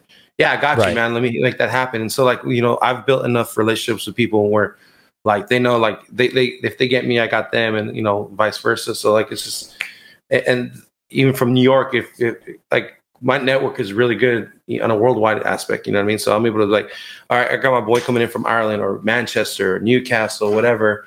And so we try to help each other out, and it's just like a you scratch my back, I scratch yours, and and Right. for the most part, like I, that, those are the people I want to deal with because a lot of people are always asking, "Danny, give me book, give me book, give me book." And it's like, yo, Right. dude, you're, you're just coming to the table with a fork and knife, but you're not bringing anything to the table. You know, bring some a biscuit, bring something where we can, you know, we can all eat. You know, what I mean, we can all eat. Right.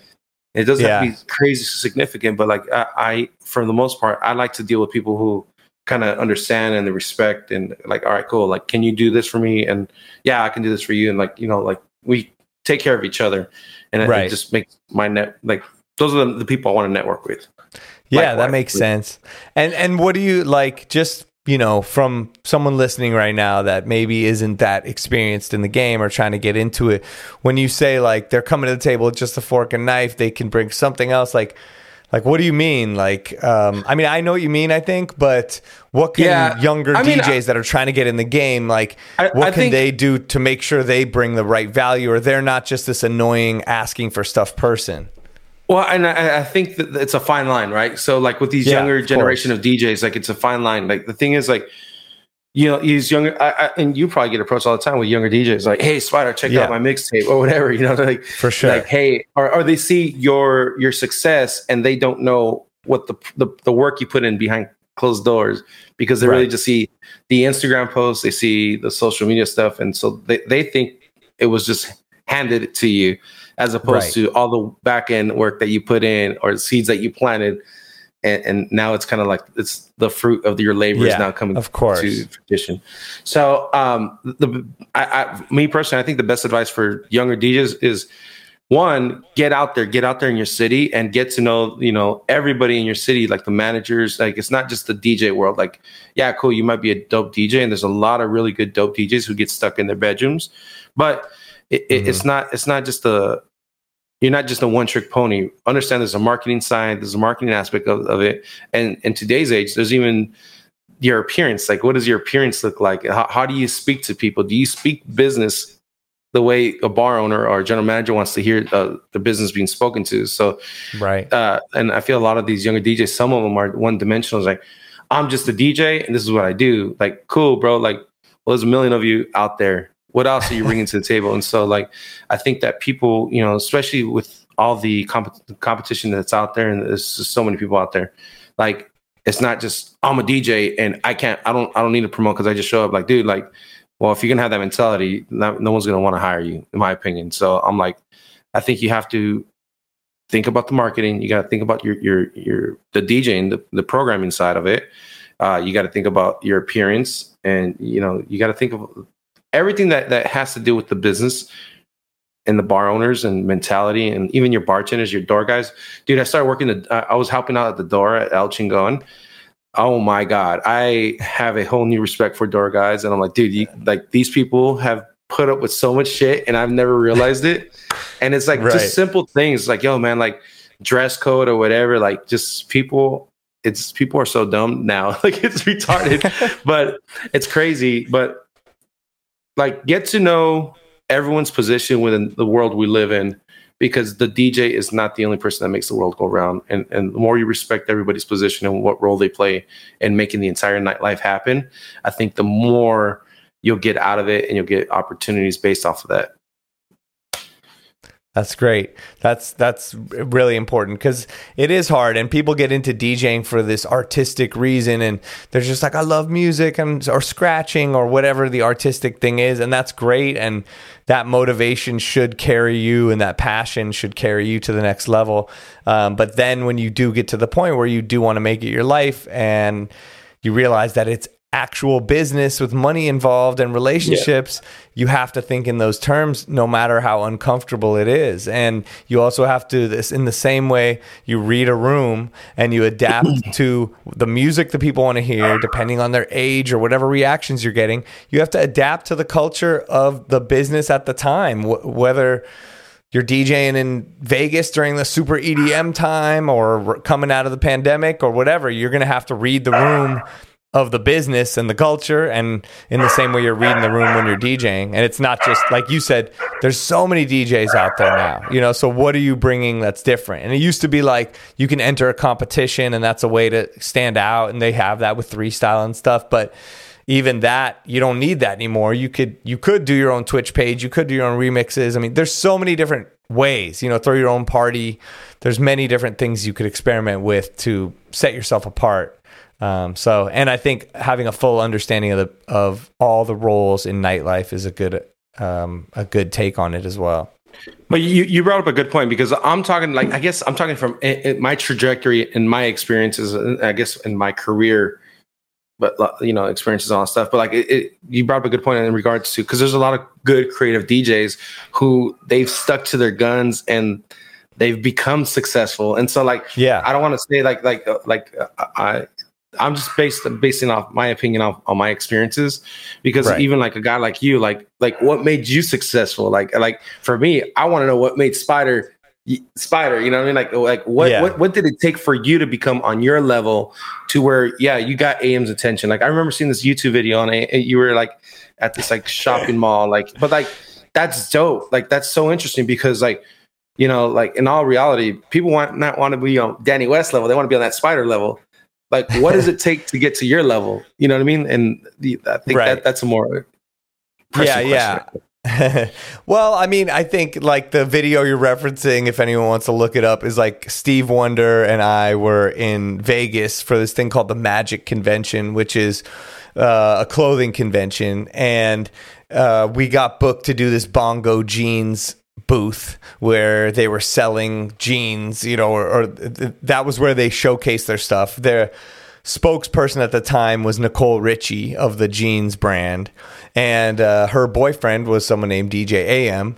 And I remember we were there, we were booked for four days straight to DJ, I think eight hours a day. We had to bring all of the equipment, records, needles, turntables, you know, all that. Serato had just come out, so we probably had eight crates of records mixed with this new thing called a Serato box and all that stuff, and uh, filled up like my Ford Explorer. Drove out to Vegas. Must have like we probably were splitting like nine hundred dollars for like four days. You know, it was like, and, and I thought we were killing it, and um, And then they get this guy. They go, "Oh, this guy's coming in. His name's DJ AM. He's he's the boyfriend of Nicole Richie. He's a huge DJ out here. He usually gets like paid five thousand dollars an hour. We're giving him three thousand. We're getting such a deal." And I'm like, "Wait, didn't you just pay us nine hundred like nine hundred dollars for like four days?" And so I'm like, what who is this guy you know so so yeah that and so funny enough there was no cell phone cameras back then but we had a flip camera and we just we decided because it was our first time DJing in Vegas, we wanted to film everything with the flip camera and then edit it together. So that video on YouTube was us just filming everything. And then this guy AM comes in and he's so dope and he's doing all this stuff. And I'm like, uh, we were on absolute mode at the time. You know, we were, we recorded in our vinyl and we would put the needle down. It was very old school style.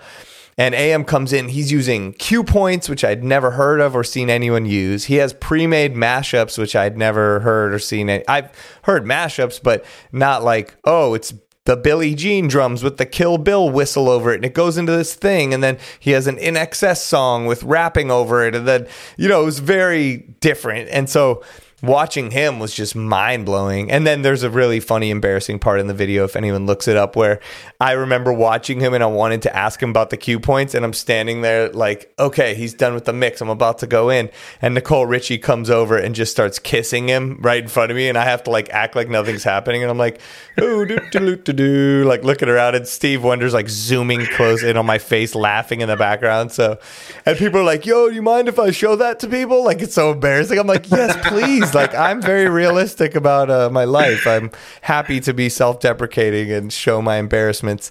Um, but it was, yeah, that was a crazy time, and and that even that, like we did get along. We kind of found some common ground within what the both being on Serato, talking about music, uh, both playing very eclectic kind of sets, both scratching and you know little common things, but nothing that you would probably think you'd ever talk again.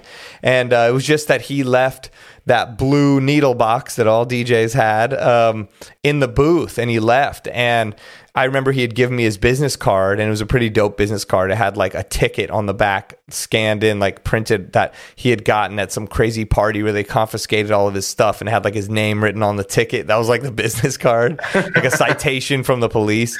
And I'm like, oh, it's pretty dope.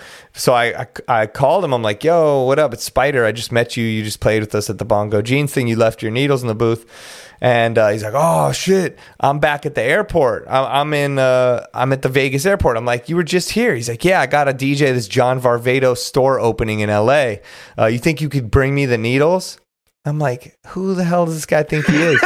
and I'm like, "Yo," I'm like, "Steve, this dude wants me to come bring him the needles." He's like, "Yo, we're both DJing here eight hours a day. I go." Go, go, take him the needles. Why are you not? And I was like, oh, okay. I thought maybe like you'd be pissed or something. So I'm like, all right, let's go. Jump in the car, rush to the airport. I'm like, yo, I'm outside Southwest Terminal 3 or whatever it is. You know, he comes running out. I hand him the needle box and my mixtape. I had made this mixtape called Pay Dues and Break Even. And, um, I was pretty proud of it. Like I liked the way it came out. It was kind of a transition for me of coming from this real hip hop, underground hip hop kind of DJ to like wanting to make these blends and mashups, but still keep the integrity of like dope music, but show off my scratching and, you know, all that shit. So, um, I gave him that. I said, just listen to this. It's all I care about. If you could. Okay, peace. Figured I'd never talk to him again. And then that kind of like sparked everything off. He called me. He's like, this, that mix is dope. I owe you. Thank you so much. I want to introduce you to someone who has every ultimate beats and breaks record uh, already on MP3. Because at the time it was like, you know, if we wanted ultimate beats and breaks, it was like all these records. And so, he links me he goes come to my club. I got a club named lax in la come to my club and uh, you know we'll meet you there. So i go in uh, we get there early. I probably had never been to like a hollywood club. Like i would go to like cool spots the root down and all these like underground hip-hop shows but never those bougie kind of clubs. And i go in there's this dude opening his name's kevin scott so legendary kevin scott and uh, he's the guy with all the songs and you know he's gone on to have direct music service and at the time he was making the edit things on records you know and uh and they were selling them at this place rehab records which eventually turned into dj city. Like oh it's so crazy all the connections. But yeah went there met him saw am and saw AM DJ in his own club and do this set that was just mind blowing and every you know, cool celebrity person's there, but he doesn't care. He's still playing Redman and like the dopest 90s hip hop set into like some crazy Britney Spears thing and the most creative stuff, you know, DJ AM.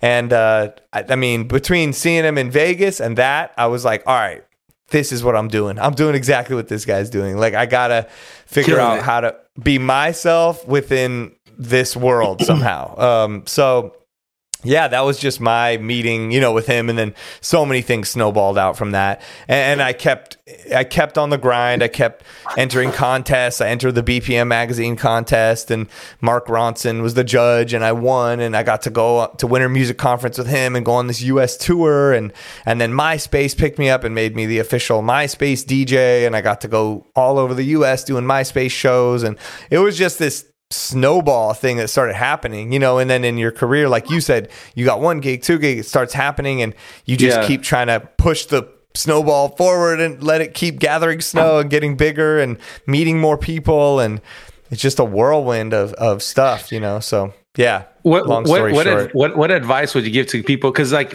I feel like being in LA, like especially during that era, like that golden era, like uh, like I remember because I was born and raised in LA, so I remember hearing Vice, uh, Yeah. Scythe, Echo, Deluxe, uh, Mr. Choc, which was my that's Oh my, my god. God. hero right there. Like Yes, just I remember me like too. Friday night just flavors. Mr. Choc. Oh my god! And then when I finally met Mr. Choc, dude's the nicest guy in the world, and I'm like, ever. he's the best. yeah, I'm like, I, I even love this guy even more. I'm like, Mr. Choc's just Yep. like the ultimate G. His his his cuts are just insane. But like, Yep. I felt like we we were fortunate enough. I was fortunate enough to grow up in LA, hearing these crazy melody on on the beat, like like just hearing this amazing talent on the radio every single day. Yep. You have E Man, like just Henry. You had uh Vi- Richard Vission. Like it was just like it was just insane. But Yeah. like, I feel like a lot of people from not not from like a bigger city. Like, w- what what I guess what advice would you give those guys? Like, how do you come up in the game? In, in you know, right well, I now, think it's like, different. Yeah, I mean, I don't know. You know, uh, on it's- one it's all- hand, it- I'll- yeah, like I'll be honest, I can't give advice to that because of what I went through is so different than what other people are going to go through.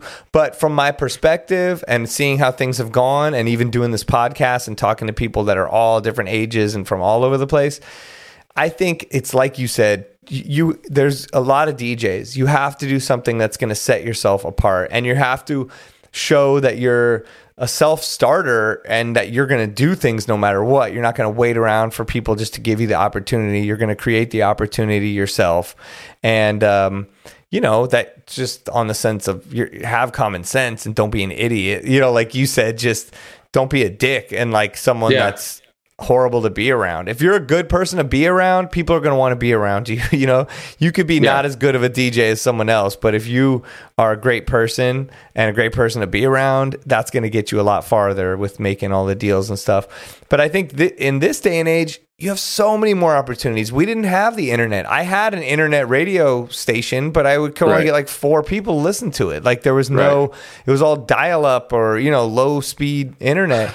So now, like, there's so much opportunity. It's insane from Twitch to podcasts to throwing your own party to fly around to these cities once it's safe for you to do so, you Yeah. know, and, and network with these people. Um, you know, get involved with a DJcity type of company, Beatsource, make edits, see how you can help out. Hit up DJs like me uh, or whoever and see how you can help out because anyone that's going to help me out, of course, I'm going to help them out, you know, and um, Right. anyone who's that uh, like much of a like I said a self starter or someone that's willing to go out of their way to be like, yo, I'm trying to do this. Can I help you with this? Or let's work together on this. I'm like, let's go. Like I, I'm not above working with anyone. I don't care if I just met you. Like if you seem like a good person, you're doing dope stuff.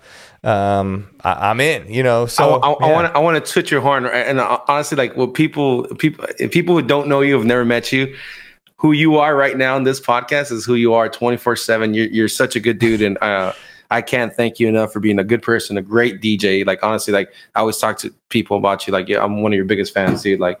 you- You're, Oh, you're such gen- a, a real genuine dude, and so like people who don't know you, I just want them to realize like what you see is what you get with you, and, and that's that's hard to come by in, in this world. And so, just want to thank Right. you for you being you and just being a killer ass Yo, DJ and a killer ass honestly dude. that means so much like i really appreciate that and like that's what i strive for i do want to be a dope dj i do get stressed out to like i want to impress every dj them to think i'm good you know all those things but overall i want to make sure i can go to sleep at night and i feel good about things and i am a genuine good person you know under all of it. And like it's something like like i saw even my dad do like growing up like he probably could have gone all different directions or do different things and and the business he was in. And you know I think he chose to be a real genuine person within all of it. And that's something I want to do within this world and like not let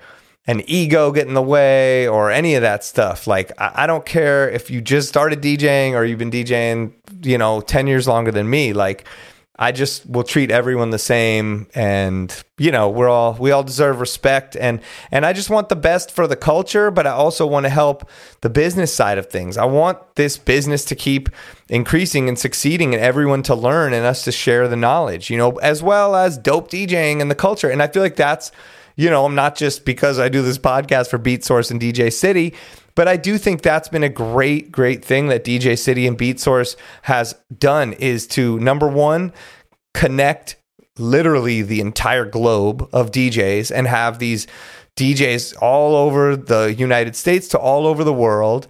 And um, continue pushing forward the culture of DJing and what makes it great and all sides of it. You know, you'll see in the comments people hate on certain things or like certain things, but um, that's what we're here for. You know, that's what that's what DJcity and Beatsource has done for or forever, and that's what I want to do with this podcast. And whether it's educating on business stuff or anything, you know. So yeah, I, I really appreciate that, man. Thank you. Um, You're the man. Yeah, you're the man. Thank you. We're it's the the horn tutors over here. Um, um, but yeah, yeah, thank you, dude. And um, yeah, I mean, and then you know, speaking of uh, DJcity and Beatsource. Uh, like you said, you play a big role in both of those websites and in the culture of all of it. Um, what do you do for people that don't know? Like, what do you do? And also, it's probably a good time for us to even discuss Beatsource. I heard you on another podcast months ago uh, explaining some of the things, um, whether it was Beatsource Link or some of the things, and you Yeah, really yeah. explained it very clearly. So, um, I'd love to know, like, what's your role at DJcity and Beatsource, and how do you see it all? And maybe explain a bit about Beatsource to the people that still don't know. I guess the the, the uh, if you ask Phenom what my title is, it's it's the director of Smiles, and the, says that is because like I'm kind of like the guy in the streets, kind of like I- I'm so I'm still really involved as far as the DJ community is concerned and stuff like that. So, and I'm still DJing, so like I'm I'm out there kind of like I'm always giving them feedback and then explaining stuff to to DJs, uh, you know, in the in the DJ community. So I kind of do the link Right. ups everywhere. So I'm really hands on when, we, when it comes to the DJ uh, community in my area Right. and other areas Yeah. as well. Um, in regards to Beatsource, the best way to describe Beatsource is that that, that I think is going to be revolutionary for a DJ, and I think where DJs can actually connect is, and where I found it useful is, you know, f- the best example is like pool parties. I, I don't really do too many pool parties, but when I do pool parties, like you know, they want that cool housey vibe type of thing, Miami vibe, and so sometimes you're like, dude. I haven't downloaded this music because I'm I'm not going to fill up my hard drive with all this stuff that I'm not going to really use. Like I might maybe use it once or twice, but then it's just a weird thing, right? Beatsource literally has playlists of all this stuff, just depending on your on your situation. Like if I'm doing a Latin party, right? And I'm like, oh shit, well, I, I haven't downloaded Latin music in forever because I'm not really using it. I'm not really doing Latin clubs. Like you, there's literally a playlist that's gonna put you instantly on, on game. Like, all right, cool. Like this is a no-brainer. These are all the bangers. Like, and you know, for the most part, like previous to to Beatsource, it'd be, it'd be us having to call friends in the region. Hey, dude, what's popping off right now? Uh, Joe Maz, uh, Joe Maz is, I think he DJed in Houston. He's like, he, he- and he put a, he put up a post. He's like, yo, man. He's like, uh, does anyone know what's popping off right now in Texas? I literally sent him a, a crate of music. I'm just like, yo, here are all the bangers because, like we were, we were discussing. I was like, dude, I'm I'm getting old where I don't even understand this new hip hop era and like just the, Right. the new wave. So it's like it's Yeah. hard for me to comprehend. It's like because like I guess as we get older, we're kind of like not in touch with with what's going on as far as the vibes are concerned, and so we're like, oh yeah, this music's garbage, right? But like Right. it's what's what's popping in the club. So like, yo, I'm not trying to fight the wave. I'm trying to ride the wave. I'm like, but yeah. at the same time, I, I don't know what the wave is. So I'm like, yo, if someone could point me in the right direction, it, it helps a lot. So, um, and I think that's that's what Beatsource kind of helps you with. It's it's not your your end all be all as far as like you know, uh, record uh, your music is concerned. You know what I mean? But but it is Right. a good. It's going to be the best way for you to go into a situation confident with the music that you need for the the the place that you're going to DJ. If it's a wedding that you're going to DJ and you need a bunch of clean lyric songs for wedding, you need wedding music, you need dinner music. That's on there. We have those playlists. If you if you're going to this reggaeton Mumba set that you need, we have playlists like that. And so and the the the great thing in regards to Beatsource is concerned is you can take all these pre-made crates or, or playlists and then Right. you can create your own playlist combining all those. So like let's say if you're like, all right, I like this, I like this, I like this, you drag it on to your playlist that you've created Yeah. and let's say, okay, let's, let's say Spider listens to my song. He's like, yo, dude, I need all that because that's what we usually do when we like, we're like Yeah. you're vibing to a homie set. You're like, yo, I Of need, give me that crate. I need all that. Right. And so the dope part is we will be able to share the actual crate. So it's just like literally send you, sending you a link and then you just add that crate to your playlist and it's going to be like super seamless. Like it's Yeah. going to make the world a different place. And, and, you know, I, I like, I like to compare it to, when Napster was out, right? Everybody was down, downloading from Napster and LimeWire and all that stuff. It was the wild, wild west. And then iTunes came out, and you're like, iTunes is never going to work. There's no need to buy your your music, or there's no need like your, or Apple Music. But no one's going to stream this stuff, and Right. that's where we're at. You know what I mean? Like now it's Yeah. like the only thing we do. This new generation, they don't know any better. That's all they do is stream music, and so. Um, a lot of people who have been in the DJ world for a long time, they kind of it's they're kind of hard to comprehend what's going on. But this new generation that's coming up and just learning into the, the new DJ business, like they're they're catching on quick, and that, that's how actually a lot of them that's all they're doing is just uh, streaming their music. So, Right. um, it it I'm, I'm excited about what's to come with uh, Beatsource and and Same. everything that we have in the pipeline. So it's just, it's it's a good time to be part of this and kind of see where where it goes. yeah, hopefully, I uh, agree. Hopefully, it takes off sooner than later. Quick, he owes me Yeah. a, a Lamborghini. Oh yeah, you you'll. I think it's in the mail. It's it's being shipped over. I just got my Lamborghini. They just sent it, uh, uh, so I'm sure you'll get yours Fun, soon. funny you Um, mentioned that. Oh, they sent me two. That's weird. I don't know why, but it's cool. Uh, you'll get yours. Um, yeah, no, I agree. I and I think that's just like anything else. Everybody's gonna have uh, misconceptions, or it sucks, or it's great, or you know, up and down. And I, I think some some criticisms I've heard of like, well, then everyone's gonna have the same playlist. I mean, sure, just like in anything, you could you got to start somewhere. But the thing is, we've got these expert curators who specialize in these playlists. Like D James, whether he was making playlists on Beatsource or not, if I'm going to do an Afrobeats thing or I want new Afrobeats, I'm hitting D James.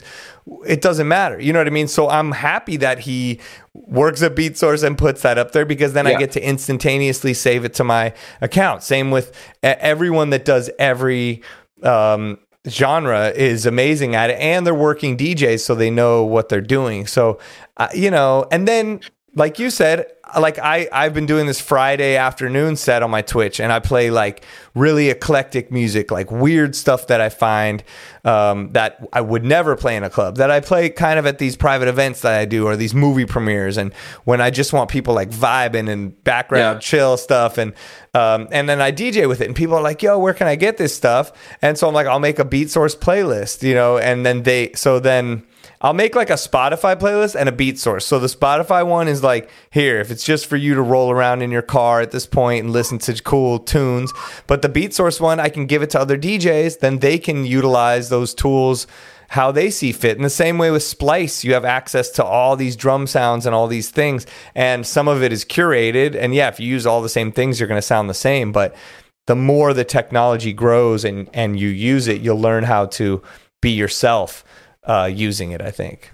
Not that, but uh, as you create your own playlist and you're digging in every playlist, it's, it's like going through. It's like going to the record store. Yeah, all Yes. Every record store has the same music, right? Yeah. It's not, and now it comes down to you digging through that music, Right. figuring out what's your vibe and what's gonna, you know, like what, Yeah. what's the roller coaster you're gonna send the people on. And so you create your your your crate. That's essentially what you're doing. It's just digitalized. That's all it is, and that's Yeah. what people don't understand. So, like, I, I get the purists. Like, they'll, they'll, they'll, there'll always be uh, skeptics as far as what, what's going to happen next, and that's Right. fine. Like, that's cool. But like, for the most part, like, like it's this is just part of the process. And like, as far as growth, Right. you know, it's like when Serato came out, people were like, "I'm not going to Serato," or even when CDJs came out, they're like, "Oh, I'm not. I'm staying on turntables or whatever." You know, so like, right.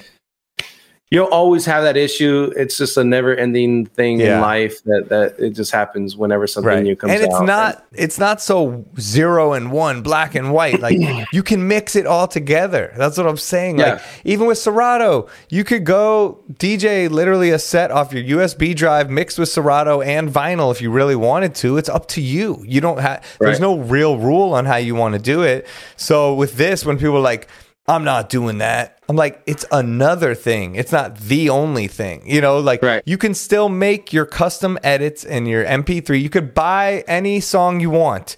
You could record a song in off vinyl. You can have your library. You know, it's not saying to change your library, but it's another tool that could help you, especially for those kind of parties. I mean, uh, like uh, weddings and different things where I don't have the type of songs for that type of thing or a 2000s pop punk set or something that you may not specialize in um, it's going to be on there and then the de- the deeper you dig you'll know oh I got this I got that like even I accidentally found all these live versions that are in Beatsource and they were kind of cool I was using them on my stream and it was like Beastie Boys live Wu-Tang live Yeah. and I would find these clips of the live that I was able to cut up and then mix into the real song. And there was like Wu Tang, and they were doing like art of noise, like woo, woo, woo, woo, tang, tang, Yeah. tang, dun, dun, dun. And I was like, oh, I'm going to take that. I'm going to put cue points on it, chop it, then do that, then go into the original. And then people on my stream were like, that was crazy. And I'm like, that was all off Beatsource. Like I did a set one day. Where'd you like get that at? yeah, it was like 98% off Beatsource. Like there was one acapella they didn't have and maybe an edit I made. And besides that, I did the that whole goes to show thing.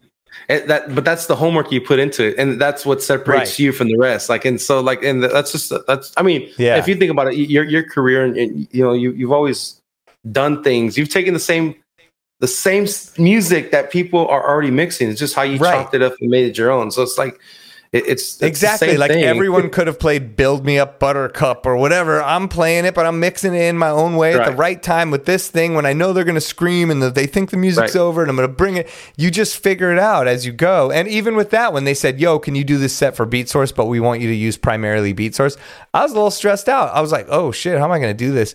And then I started going through and I got so inspired. It was like, like you said, digging through. They have this. Oh, I didn't know they had this. Oh, they got Yeah. all the Jay Z acapellas. Okay, I'm going to use that. And then I used to do this blend, but now I got the new song and I'll take the Cardi B and I'll put. So it's just the same way. It just sparks that creativity. So Yeah. I know that this webs this uh, podcast is sponsored by Beatsource, so it's this sounds very much like an ad, but Cheap plug. I feel like it is a deep, deep plug. But even if it wasn't, I swear it would be something that I would use because I love new technology and I feel like this is done very well. And the people running it care, like I said, about DJ culture. They're not doing it for the money. Like, of course, I hope it makes tons of money and I hope it becomes a great thing. But like, this wasn't an idea like on some cash grab. Oh, I heard DJing is big right now. This is this is coming from people that have dedicated their entire life to DJing. And like I said, I used to go buy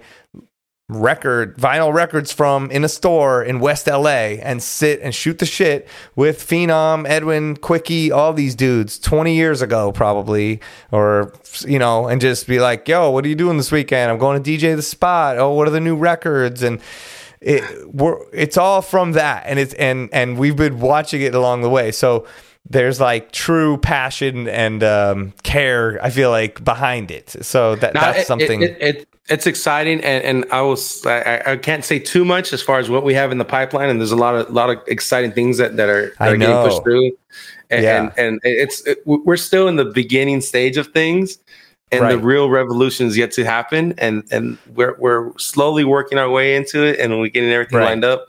So there's a lot of exciting things that are coming. I can't talk about it again, but it's Yeah. gonna be like it's gonna start making sense to a lot of people. And I like I I welcome people who who don't you know believe in it and and for me that's Yeah. always like all right well let me explain to you how it works because a lot of people haven't really mm-hmm. dove into the product so you can't really you can't really uh Right. can't call it and what we've it is been right now. closed. I mean, since since the technology's come out, we haven't been out to DJ in a lot of spots unless you're in Texas But- or and- certain but to be honest, places. that's that's almost been a benefit. I would say almost like you know a benefit Right. to us, like because that, now it's given us time to kind of like really build the library, really have everything, and and you know it gives us time to kind of lock in all the other stuff that we're trying to implement as well to the website. So right. um, I'm I'm just excited, man. The best and they listen. You know, like a lot of people are like, if they find something they don't like, they just like to judge it and be done. I'm like, Yeah. you should tell them what you think because the people that are designing the site and making it better are literally in the same way Serato listens to you and it can, constantly gets better.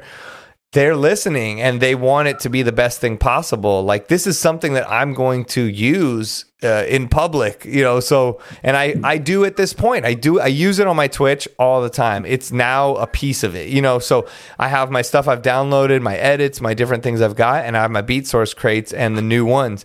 And even when I do New Music Friday and I find all the new music that I like that came out. I then use Soundiiz and I transfer it over to a Beatsource playlist, and I kind of have my own game with myself to see how many of the tracks have been import like imported into Beatsource yet, because that's something to know is that Beatsource is like a Spotify or an Apple Music in the sense that it's a it's a DSP and we have access to all the songs, but the people um, ingesting or importing the songs aren't putting every single song in there. They're making it just good for DJs, which I think is smart. So I like to see. And then sometimes I hit them up, you know, Kid Spinner, them like, oh, you don't have these. It would be cool to have these on the site, or this is new stuff I got. And, um, you know, yeah, I'm able to share because people always ask me, what do you play at the movie premiere? What do you play at this premiere? That seems crazy. And I'm like, here you go. This is my playlist, you know, and you can do it yourself. dope. Yeah, it's dope. You could Yeah, be in Des Moines, dope. Iowa, and redo my whole set if you want. You know what I mean? And then be Yeah, ready yeah. to go when you get booked for the thing. You know, so And then Um, and now you have the vaccine. You have 5G wireless on, on your body, right? Your body's a hotspot so now, right? yeah, Beatsource syncs up with my vaccine. Uh, it's really great. Yeah, thank you to Pfizer for implementing the. Uh, Sponsor. This show's Pfizer- been sponsored. the Pfizer locker system has been amazing. Uh, no, we're just kidding. It's a complete joke. Don't take this seriously. Uh-huh. Uh, yeah. So, uh, but yeah, it's great. Um, and yeah, I think it's you know you are such a great addition to the team as you always have been, like director of Smiles. But that is the truth. Like you're you work so hard, and I see what you do, and uh, I think you know you you are somebody that really cares about the culture and puts in more than like the work that's more than's needed you know like you just go above and beyond in like everything you do so um yeah you know it's it's great Thanks, to man. see you do that and then see you thriving in your other part of your life you know with the bookings and your djing and all that stuff um Yeah. so let's see. Like I said, we had some people um, ask questions on the internet. I think most of them were just kind of messing with you, but uh, we can go through and call them out if you want to. Let me let me guess who they were. okay. Uh, sure. well, we had uh, Sam Harrison uh, wrote in who. Uh, uh, I've been supposed to get on a call with, uh, you know, about some video things, but uh, his uh, initial comment was, "Did we run out of guests already?" So that's. Uh, thanks, Sam. Man know like who- I don't know if- Sam. Man's like Sam. I don't know if you're talking shit about me or him or what, but Sam, we love you. Um, let's see. Uh, uh, yeah, I don't know if any of these questions are serious, but let's go through them. Um, G Garcia eighty one wants to know if you've ever had tacos before pizza, and if Jay Z filmed a video in your old neighborhood. Jay Z So did. That's how I met Jay Z. He, he filmed uh, "Got to Make That Song Cry." He filmed it at my grandma's house, and I went had gone home for lunch In LA? Yeah, there in Lincoln Wow. Heights on on uh, on Daly Street. on Broadway. No way. That's crazy. So yeah, so I, I go home. I go to my grandma's house to go eat some lunch, and then I walk out. They're like, "Oh yeah," I'm like, "Why is this whole film career?" They paid me five thousand dollars to film here, right? So then I'm like, some rapper, Literally black your rapper- grandma's house. my grandma speaks all Spanish. She's telling me this. She goes, some black rappers, like he's in the front or something. So I go walk out and I see I see Hove walking out the, the limo and he's like right in front of the, my grandma. So I'm like, I'm like, Hove. So I throw up the, the rock and you know, and he, he stops what he's doing. He comes, he's like, What's up, man? You know, he shakes my hand. I was like, best lunch ever. So I was like, that shit was dope. Oh my god, that is crazy! Wow. Yeah. Okay, that, that was amazing. Um, so now you can just watch that video and be like, "It's my grandma's That's house." right. Yeah, yeah. That's me. That's where me and Hove met. That's nuts. And then now you and Hove just hang all the time. Yeah, dude, we're, Beyonce. we're face, uh, Instagram follow. He follows me on Instagram. We were friends forever, bro. It's- He's like, you know, I like Tidal, but I like Beatsource more. yeah, It's boy. yeah. It's your boy. It's your boy, Beatsource. Um, one day, one day he'll he'll invest in Beatsource, and then we'll be there with him. Um, uh, but he he does have his songs on there, so he- even a ton of Jay Z acapellas are on Beatsource. I noticed, pretty dope. Get on Um, there, all right, let's see. V Jizzy, VJ Izzy. I said V Jizzy. That's the Oh hard part God. with reading names really quickly off the internet. Like when I'm on Twitch, people are like, "Yo, can you not see?" I'm like, "I'm staring at a tiny name. Everything's moving super fast." Like I don't know if you know um, DJ Umami from the Bay Area. Like I think she's out in Texas now, maybe, but she's super dope, great person. And she went on my stream, and I said, uh, "Yo, uh, DJ, what did I call her?" I said. Um, DJ Jew Mommy. And she was like, everyone was like, because it looked like, I, I was looking at it and it looked like two J's. So I'm like, oh, it said DJ Jew Mommy. And then, like, and then after that, I'm like, you're Jewish. Like, I was like trying to like make up for it. I'm like, it's the Jewish, you're having a bat mitzvah. I don't know, you know. and then, so now it's the ongoing Twitch chat joke that I call her Jew Mommy. But um, I can't see. So V Jizzy, that's what we're calling you from now on. Sorry. Yeah, that's that's what I call him to clown him. But uh, Izzy's a he's a he's a he's a, a video DJ, so Okay. I always clown I always clown him on that. But he he he's saved my ass a couple times when I had an event where I had to uh, DJ in all videos, and I actually used his laptop. So as much as I was, I was talking, he, he's the one who uh, saved my ass. Well, uh, okay. Well, VJ Izzy, uh, I, I'll give you the respect you deserve. But after reading your question, I don't know if I can give you that full respect because he says, "Why does he hate Whataburger so much? In and Out is trash." What? Blasphemy! Come it's on. a it's a I constant, mean, it's a constant fight out here in Texas. It's like the the best way to describe it is like taking a ghetto girl to the steakhouse and she asks ketchup for this uh, in a well done steak. So that, that's the way I, I feel that people who like Whataburger. Man, exactly. Whataburger. I, you know, I remember going to South Padre Island, do those spring breaks, and be like, you got to try Whataburger. I'm like, this is crazy. Like, I understand what you guys like about it, but this, the, kind of the best thing I got at Whataburger was like the toast. I was like surprised that they gave me toast. I ordered chicken fingers one night, and they gave me like all these sauces and a ton of toast, and I was so drunk. I was like, all right, I'm eating the toast with the stuff. That's But, it. uh, the- What- Whataburger's clutch when you're drunk and it's because it's Yeah. 24 hours. So that's the only thing that I'll give its respect. But Yeah. other than But that, no, come on. In-N-Out, Compared to In and In-N-Out all day. Out, yeah, In and. Out. Okay. All right. Sorry, VJ Izzy. We, we don't agree with you on there. Maybe it's because he's maybe you know people that are from where they're from. There's people that love the Shake Shack. They're from the East Coast. There's Dun- Dunkin' Donuts. They're, they're from the East Coast. When Dunkin' Donuts came to LA, people were waiting in line, and then everybody that wasn't from the East Coast was like, "I just waited in line for this. What the hell?" I'm You going know, to so- Winchell's. yeah, we, we got Winchell's, baby. We got it. We got we got mom and pop donut shops Yeah. everywhere that are like way better. So, uh, sorry. Um, all right, let's see what's next. Oh man, people are really giving you shit. DJ Diggy Dutch is like rose. You know, he says, "When will you get your hair back?" I don't know. That's this is people are tearing you up. I What is just this? I The, just the seen Diggy Danny Dutch on uh, roast? I, I'm gonna have to. I'm gonna have to. I'm gonna get on Diggy's Dutch. I just seen. I went to Austin on Saturday, or I was there Oh, Friday. okay. I, just, I just went to go see him at Parlor. Damn, the the hair people coming for the non-hair people. The hate. The hate is Um, real. Yeah, ha- hair hate. Um, all right, Camilo Espinoza doesn't really have a question besides how we living, how we living, baby. That's his. That's his saying. How we living? How we living? Yeah, these guys Um, are dope. Does he say that in the club? Yo, how He's- we living? No, he's not. He's like he's Colombian, and like he'll he'll make sure you know that. So he's like, "How we living?" Like he's got that little Colombian accent. Okay. It's it's the funniest thing. When you see him, you'll know him exactly by those words. Right. Okay. Um, and DJ Q wants to know something that might be real. How do you stay so happy and relaxed all the time? And I think that is a valid question. I don't know, man. You I seem, just you seem very, you know, you seem very happy and relaxed. To be honest, I enjoy what I do. I, I put focus on on the positive people around me, and like you know, like all obviously, like all of us, we've all we all have our haters in, in life. But I think Yeah. I think you you put your your efforts in the people who bring positivity to your to your life, and um and that's it, man. Like you just keep keep your focus on the on the positive things in life. Don't worry, you know, don't worry about what, what the negativity has. There'll always be negative Right. in, in the world, but Right. Yeah.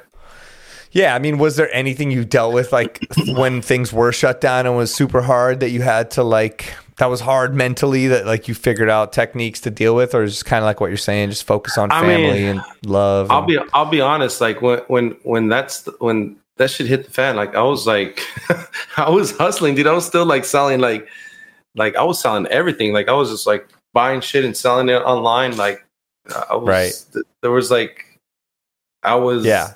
Like You when- gotta do what you gotta do. When when the restaurant restaurants opened up, right? Um, one of my buddies, he, he was buying he was he was buying all these masks and stuff. So like people were looking for masks to open up. So I was like, hey, I'm like, hey, my buddy owns a restaurant, he needs a mask. And so like he's like, hey, dude, you know all these bar owners? He's like, why don't you connect me with them and I'll give you a percentage? I'm like, oh shit, well that makes sense. I'm like, fuck, let's go.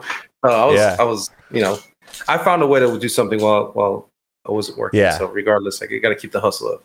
Yeah, hustle. That's what we learned from you this whole time is hustler mentality. Whatever it's whatever it Bro, I'll, takes. I'll wash a car. My, my my ego's not too big. I'll do I'll do whatever it takes, man. Like yo, I'll play any position. Like let's let's go get this. I love it. That's honestly some of the best advice you could give anyone in, in any respect and in any job. But but in our DJ world, that's something people need to hear.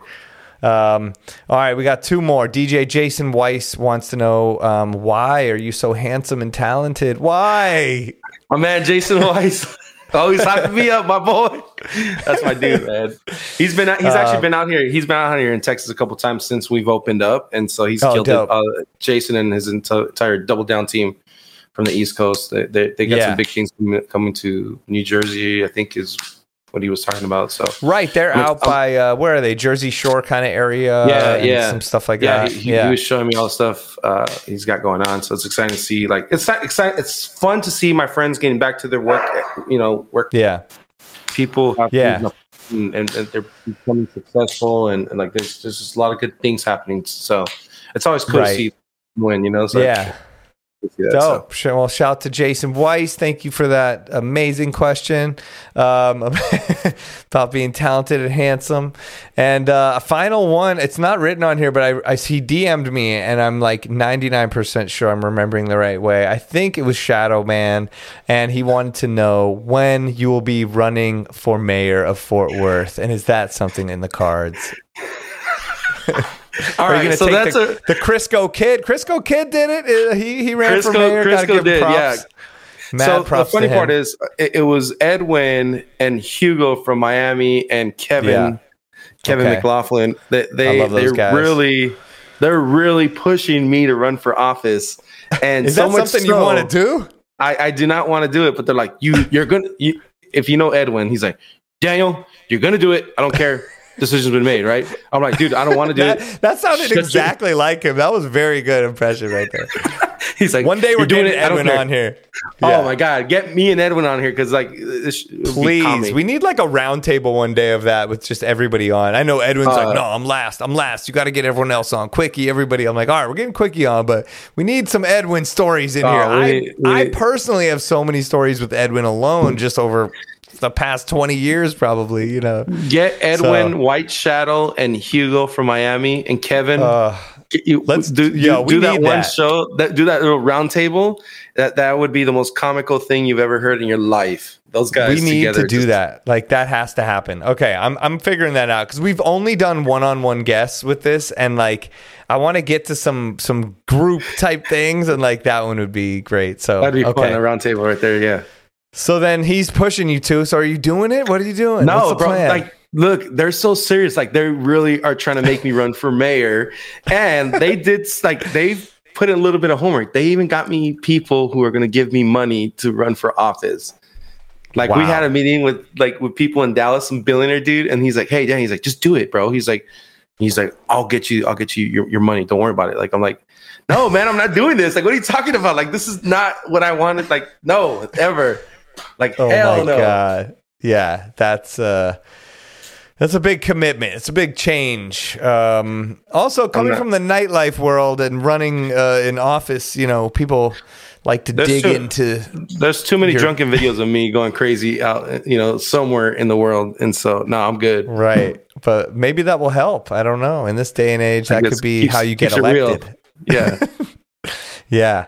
Oh my God. Oh, that's great. Well, um, that's that's all for the internet questions. Um, you know, we covered so many things. Uh, there was other things on the list, but you know, I feel like we're we're hitting that that. Try not to make the podcast too long. We've been getting to the point where we're so long that people are like, "Yo, I'm spending my whole day and night listening to this." But um, before uh, we get out of here, is there any other things you want to talk about, or if not, do you have any sort of um, you know, advice or final words for the DJs out there right now and just tell them what you're thinking. Nah. I mean, honestly, like, yo, let's let's get back to work. Hopefully, everyone, you know, has their health and their family, and you know, it's been a rough year that we've gone through, and so like, let's kind of keep the positivity there, and let's get back to work. And you know, like, uh, you know, some some DJs might be in a dark place or whatever. Just like, yo, like, just things things are getting better. You know, time time heals all, and so like, you know, stay focused and keep your head to the ground and like let's keep it moving, man. So like, I just I hope 2021 is uh, a good year for everyone and a good bounce back for for the entire DJ industry and, and the nightclub and bar industry. So just n- wish nothing but the best for everybody out there. Yes, well said. I agree. Um, well, yo, Danny West, thank you so much for coming on the 20 podcast. Really appreciate it. And uh, I will see you hopefully in person at some point and we'll try to figure out if we're shaking hands or what we're doing. Let, us Um, get you to Texas, baby. Let's go get that shot. Let's go. Let's go. I got it's coming soon in a week. Uh, so right. um, yeah, I will I will keep in touch and uh, yeah, thank you so much for coming on the show, man. Great talking to you. Great catching up. Thank you, man. Appreciate it. All right, peace. Later. All right, that was it. Episode 71 in the books. Huge thank you to Danny West for coming on the show and really giving us all the info we could have asked for, man. Like, he really broke it down what it's like to be uh, in uh, Texas right now, what it's been like during this pandemic, what it's like to be a DJ booker, what the future may be like. And uh, his story is really inspirational. His hustle is inspirational. And I thank him for coming on. Thank you guys for listening. I appreciate you being here and rocking with me every week. Make sure you keep in touch. As I said, my DMs are open. Hit me on Instagram uh, at DJ Spider, DJ S P I D E R, or on Twitch, spelled the same. Um, and uh, thank you guys. The podcast is produced. The 20 podcast is produced by Beatsource. Join us next week for more interviews as we discuss music that matters to DJs. Peace. And that was the 20 with DJ Spider.